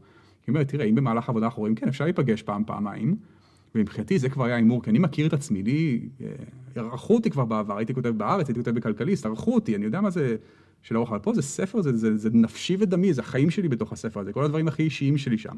ומה אם היא תשלח לי, אני אשלם לה 18,000 שקל, והיא תשלח לי קובץ עם מלא שינויים, ואני אעשה, דחה, דחה, דחה. תחה, תחה, תחה, תחה, תחה, תחה, ככה נשארתי, ושילמתי 18 שקל, נשארתי עם אותו ספר בדיוק שהעברתי לה. אז זה נורא הפחיד אותי, והעבודה עם לאה, שערכה לי בסוף את הספר, הייתה עבודה מאוד מאוד אינטימית. כלומר, פעם בשבוע, שבועיים הייתי מגיע אליה לסשן של 4-5 שעות, שעד שהיה יוצא לנו עשן מהאוזניים, כלומר, ויכוחים אינסופיים ודיונים, ולמדתי המון. ואיפשהו גם, אתה יודע, לפעמים הצלחתי לשכנע אותה, זה לא קרה הרבה. אבל היו דברים שהיו לי מפות, אבל זה היה תהליך מרתק. כלומר, אני ממליץ לכל בן אדם שכותב אז ספר. עברת מ-500 בהתחלה בהתחלה למשהו כמו 240 עמודי A4. זה היה קצת יותר מ-300. אגב, עכשיו הספר אה, איזה 300 זה, אבל זה כי זה הספר יש לא פה- ב-A4. כן, לא, הוא ממש לא ב-4. ויש פה יורים, ויש פה יודע, אתה יודע מה נחמד בכל הסיפור הזה? ואני אני בטוח ששמת לב לזה, אז אה, אני בכל זאת אגיד את זה למרות שזה obvious. הבחור מתנועת ההאטה והמינימליזם היה צריך שמישהו יעשה לו מינימליזם. לגמרי. וואו, היא כתבה לי את זה. היה לי פרק על מינימליזם, שכתבה שאני אסדר את החדר, ואני לא יודע לכתוב שום דבר פחות מאלף מילה, והיא פשוט כתבה לי הערה. בפרק על מינימליזם, מן הראוי שיהיו פחות מילים. והיא פשוט מחקה חצי מהפרק, וזה היה כאילו, נכון, אתה יודע, זה נכון, היא פשוט מחקה לי נכון? ערימות של, של טקסטים. אגב, אני גם... גם אני, נעזר- הספר המקורי שלי היה פי שתיים באורך. מאוד נעזרתי, אתה בזמנו המלצת לי על הספר On Writing Well, כן, של, אה, אני לא מדהים. זוכר איך קוראים לו, וקראתי אותו באמת בזמנו, ועוד, אני חושב שאם הורדנו 60 עמודים מהספר, לדעתי לפחות 30 אני הורדתי בעצמי, פשוט אמרתי לעצמי, אוקיי, תצא רגע, מה, תצא רגע מעצמך, ו, ו, ותעבוד מסודר, תראה בכל משפט מה חשוב, ואיזה מילים חשובות במשפט ואיזה לא. כשאתה מתחיל לעבור באופן שיטתי על הספר, אתה באמת מגלה שאתה ברברת אינסופית, שאני כאילו לא סותם את עצמי, לא סותם את הפה שלי על, על הנייר. כי הנייר סובב את הכל, והנייר לא אומר לי בואנה זה ארוך מדי. כן. וכשאני מתחיל להפעיל, כשאני מתנתק מהטקסט, ואני כאילו מנסה לקרוא אותו בתור קורא, אני אומר, בואנה, על מה חשבתי? על מה, למה זה חשוב? למה זה פה? לא רק למה זה פה, למה זה גם פה וגם פה וגם פה? למה זה בשלושה מקומות שונים בספר? כן. וואו, זה היה כאילו תהליך מטורף. אז אחרי שסיימנו את העריכה עם לאה, אגב, כת המהירות חיבלה גם בעבודה שלנו כל הזמן, היה מסמך גוגל דוק שאני יצרתי, פעמיים ננעלנו מחוץ למסמך. מה? למה? גוגל, לא יודע, ננעלנו. אני אומר לך, שדר, כת המהירות, ניסתה לחבל מה זה כת המהירות? כת המהירות, זה אנשים שרוצים שהעולם ימשיך להיות מהיר, שלא רצו לחבל בהוצאה של הספר. גוגל נעל אותי מחוץ למסמך שלי. המזל שלנו זה שהבת. נכנסת מאימייל אחר, נו. לא, אני לא יודע מה קרה. תקשיב, מתכנתים של גוגל, הבת של העורכת שלי, המתורגמנית הראשית של גוגל ישראל, זה המזל, כי היא הלכה לאנשי פיתוח בגוגל, הם לא ידעו מה קורה שם. לא, אני בשוק. הם לא, הם בסוף, הם בסוף פתרו לי את זה. אבל אף אחד לא ידע למה זה קרה. עבדנו עם שני מיילים בסך הכל, המייל שלי והמייל של לאה, והמסמך נעל את שנינו מחוץ למסמך. וואו. פעמיים. וואו. פעמיים זה קרה. ואז אחר כך סיימנו את זה, ואז אתה הכרת לי את, אה, את אה, חני המקסימה, שעזרה לי לעצב את הספר, וגם פה, אתה יודע, כל הדברים האלה לוקחים המון זמן. ואז עוד הגעה, ועוד הגעה, וכבר מגיעים לבית דפוס, והבית דפוס שולח עותק ראשון להגעה, אז אתה רוצה לעשות הגעה כמו שצריך. ואז אחרי שאתה עושה את ההגעה כמו שצריך, הוא שולח לך עותק סופי להגעה, אתה אומר, מה זה מה ששלחתם לי עד עכשיו? הוא אומר, אה, זה היה עותק לפני העותק הסופי. ואז אתה עוד פעם עושה, כל דבר לוקח מלא זמן. מלא זמן. אז פתאום זה יוצא בדצמבר 2018, שהתאריך יציאה בראש שלי היה נובמבר-דצמבר 17, כלומר עוד שנה, אבל אני לרגע לא מתחרט על זה, כמובן, אין לי שום כעס או חרטה על כל שלב בתהליך שעברתי בדרך, כי אני מאוד שלם עם המוצר הסופי עכשיו. גם מהפידבקים הראשונים ככה שמתחילים להגיע מהקוראים הראשונים שכבר קיבלו את הספר, אז אנשים נורא נהנים. אני חושב ש... למרות שזה ספר באמת כאילו מאתגר, גם בחלק מהרעיונות שלו וגם בסיפור ההיסטורי, כלומר זה, זה ספר שאני לא יודע על איזה מדף הייתי שם אותו אם הוא היה בחנויות ספרים, כי זה גם הדרכה ופנאי, כלומר יש פה ממש מדריך מעשי שבו תעשה ככה וככה כדי לשפר את חייך, זה גם ספר עיון, כי יש בו את החלק ההיסטורי שמספר כן. את ה... זה גם סוג של ממואר, כי זה יומן האטה אישי שלי, איפה אתה... ואגב, למה זה ככה? אתה יודע למה זה ככה? כי יוצאת אותו בעצמך. ולו היית הולך להוצאה X, לא היו נותנים לך בחיים, כי בסוף ההוצאה צריכה לשים אותך בדף, כן. ואם אתה לא מתאים למדף, אתה לא יכול לזה, וזה איזה כיף. וסוף סוף הגענו לעולם החדש. אתה הוצאת את הספר שלך בעצמך, ועשית מה שבא לך. אני ממש זוכר אני, שאני יושב ואני מחייך מול הספר שלי ואני אומר, זה סלף-הלפ, זה ביזנס בוק, זה מעשיות של יזמים, what the fuck, למי אכפת? למי אכפת? מי יגיד לי? מי יגיד לי? מי יבוא ומי ידפוק בדלת ויגיד, אדוני, לא כותבים ככה ספר, זה רק השדים בראש. כן, כן, זה נכון, ותראה, בגלל שאני, שוב, אני יליד 75, אני בן 43, אני מודה שחלק ממני רצה להוציא את זה בהוצאה... הוצאה ממוסדת. לא, וגם אתה היית באקדמיה הרבה שנים. הייתי באקדמיה, אבל... והיית ב... כתבת להארץ. נכון. זאת אומרת, היית במקומות שבהם יש מגדלי שן, וזה ברור מי אחראי על מה. נכון, ו- ואיפשהו רציתי ושלחתי לעורך אחד בזמורה ביטן. ברח לי השם שלו, העורך ספרי עיון שלהם. אתה שלימדת אותי איך אומרים זמורה ביטון. זמורה? אולי כמו, אתה יודע, אני לא יודע. אה, שיט. תמיד קורא את זה, אני לא יודע איך אומרים את זה. כן, אני גם... זמורה, זמורה, לא יודע. טוב, אם אתם מקשיבים, תתקשרו. כן, 054. כן, זה מצחיק. לא, זה מצחיק היו אומרים ככה פעם ברדיו, לא יודע, להתקשר. אם אתם שומעים על הזה, תתקשרו למערכת, אין מערכת. לא, תנקדו לי, תנקדו לי את זה בתגובות שנעלה את הפודקאסט. בכל מקרה, אה, עכשיו שכחתי, אה, אז שלחתי את זה לעורך אחד, ואמרתי לו, כאילו חיכיתי לראות, מצד אחד אמרתי, אתה יודע מה, אם הוא היה נותן לי תשובה חיובית, אני בטוח שזה היה כזה, וואו, הנה הכבוד, הטייטל של הסופר שהוציא בהוצאה לאור אמיתית, ו... והוא כתב לי כזה פשוט במייל חוזר שהוא קרא, שהוא חושב שזה כתוב נורא משעשע ונורא מעניין, אבל הוא לא חושב שיש פוטנציאל מסחרי לספר הזה, ואנחנו הוצאה מסחרית ובלה בלה בלה. כן. סבבה, קיבלתי מאותו רגע אמרתי, טוב, אני לא עכשיו שולח את זה ל-20 הוצאות, זה לא מעניין אותי עד כדי כך. כן. אני גם באמת רוצה את החירות, אני רוצה לדעת שזה ספר שקשה להגדיר אותו, אבל אני בטוח שהוא במבנה המושלם כמו שהוא, ואני רוצה להיות באמת בשליטה על איך שהוא יראה ועל מה שהוא יעשה. ואיך הוא יימכר, ואני לא רוצה שזה יהיה ברשתות כמובן, אני לא רוצה שהספר שלי יהיה ברשתות, שזה נכון. בעיה אם אני מוציא בהוצאה גדולה. כי אתה לא באקסלרציה. בדיוק, אני לא רוצה לשכנע אנשים לקנות בצומת ספרים ובסטימצקי, שתי רשתות שלדעתי הרסו את שוק הספרים בארץ. אגב, אם להיות פייר, מי שהולך להרוס כל מיני דברים זה אמזון, והיום להוציא הוצאה עצמאית כנגד הרשתות סטימצקי וכולי, אתה כאילו מוציא באמזון, אבל אם לומר את האמת, להוציא באמזון בקרוב יהיה הדבר העוד יותר מרושע לעשות. כן, אגב, אתה יודע שאמזון הייתה רק הוצאת ספרים, לא הייתה לי בעיה איתה. כלומר, שאמזון התעסקה בספרים, אמזון הייתה יכולה להיות אתר הספרים הגדול ביותר בעולם, ולעשות עבודה מדהימה בתור סטודנט, הייתי מזמין משם ספרים שאי אפשר, אפשר להשיג בדרך אחרת בארץ. והעובדה שהוא באמת החליט לשלוח ידיים לכל תחומי החיים אחרים כדי להפוך לזה מפלצת, פה מתחילה הבעיה של התאגיד. אין לי בעיה שיהיה חנות ספרים אינטרנטית עצומה, אני לא חושב שזה הפריע לחנויות הקטנות שעדיין הייתי קונה בהן, אני לא חושב שזה הפריע למוסדות כמו, לא יודע, יש כל מיני חנויות ספרים נורא מפורסמות בעולם שעדיין פרחו ושגשגו, אבל אמזון ברגע שתאגיד מחליט לעשות הכל, כלומר ולהיכנס גם לסופרים וגם ל... לא משנה, טוב, אנחנו. אנחנו עוד פעם נכנסים פה לשיחה הזאת שאני לא... אוקיי, לא תשמע, אנחנו באמת צריכים לסיים כי אנחנו בשעה וחצי ואני מזמן אה, אה, הבטחתי לעצמי הבטחה שאני לא, לא יודע אם אני רוצה לעמוד בה, כבר כשהבטחתי אותה אמרתי לעצמי זה ככה. אז בוא נגיע לשאלה הזהה, שלב השאלה הזהה האחרונה. לא ידעתי שיש כזאת. אז יש כזו.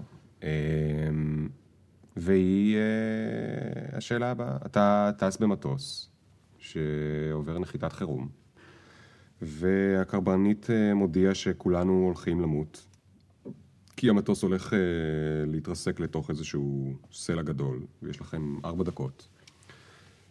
והאם אתה חושב לעצמך, ומה אתה חושב לעצמך, איזה באסה שלא הספקתי? לראות את הסוף של העונה השלישית של דר דביל. אני פשוט שם עכשיו, לשתות עוד דרינק, להזמין מהדיילת עוד דרינק לפני שזה קורה, ולא, אין, אין, אין לי... אני, אני שוב, אני, אני בן אדם שלוקח את עצמו מאוד לא ברצינות, כלומר, אני לא חושב שיש דברים שאני צריך להספיק לעשות או להגשים או זה, כי לחיים שלנו אין משמעות בסופו של דבר. אז אין, אין, אין לי משהו שעכשיו אני אומר, בוא'נה, אם הייתי הולך לעולמי מחר, אז איזה באשה שלא הספקתי לעשות את זה, כי זה אולי היה עושה איזה אימפקט או איזשהו משהו אני כמובן אצטער על הזמן שאני לא אזכה לבלות עם אהובתי, ואני אצטער על ספרים שאני לא אספיק לקרוא, דברים, אבל אתה יודע, מהחיים האלה באמת יכולים, אני יכול לצאת מפה עכשיו על מהאולפן הזה. השנ"צים שאני לא אספיק לנמנם. בדיוק, על הנמנומים שלא עשיתי, אני יכול להתדרס פה עכשיו כאילו באחד העם 54, ולא קרה כלום, העולם ימשיך. והכל בסדר. אנחנו סתם עוד איזה פירורים של אבק שנעים ב... זה נורא חשוב, המערבולת הפרספקטיבה של אה, זאפות בילבוקס, מדריך את טרמפיסט הגלקסיה. אני הרבה פעמים עושה לי אותה בראש שלי. לפעמים שנכנסתי לוויכוחי פייסבוקים כאלה נורא מלאי שטנה בעקבות פוסטים של זה, אני תמיד מכניס את עצמי למערבולת ואומר בואנה, אתה בסך הכל עמית נויפלד, אתה גר בוורד 36 בשכונות התקווה, אתה איש אחד בעולם עם איזה שמונה מיליון אנשים, אין לשום דבר משמעות, זה לא חשוב. שום דבר לא חשוב. אז למה כתבת את הספר? כדי שיהיה לי משהו להעביר את הזמן. תודה רבה עמית, היה ממש כיף. תודה לך. תודה לכם שאתם מקשיבים לפרק כלשהו, אני אפסיק כבר עם הבדיחה של ה-106 או 107 או 108 או 109, אני לא עוקב, אני לא יודע, בסדר, אם אני אכנס אני זה, אבל אני לא יכול להיות עכשיו מחוץ לאינטרנט כי אני מקליט את הפרק. אוהב אתכם מאוד, אה, תמשיכו להתקשר למערכת, הטלפנים שלנו יענו לכם ותקישו שתיים אה, לעברית, יאללה, ביי.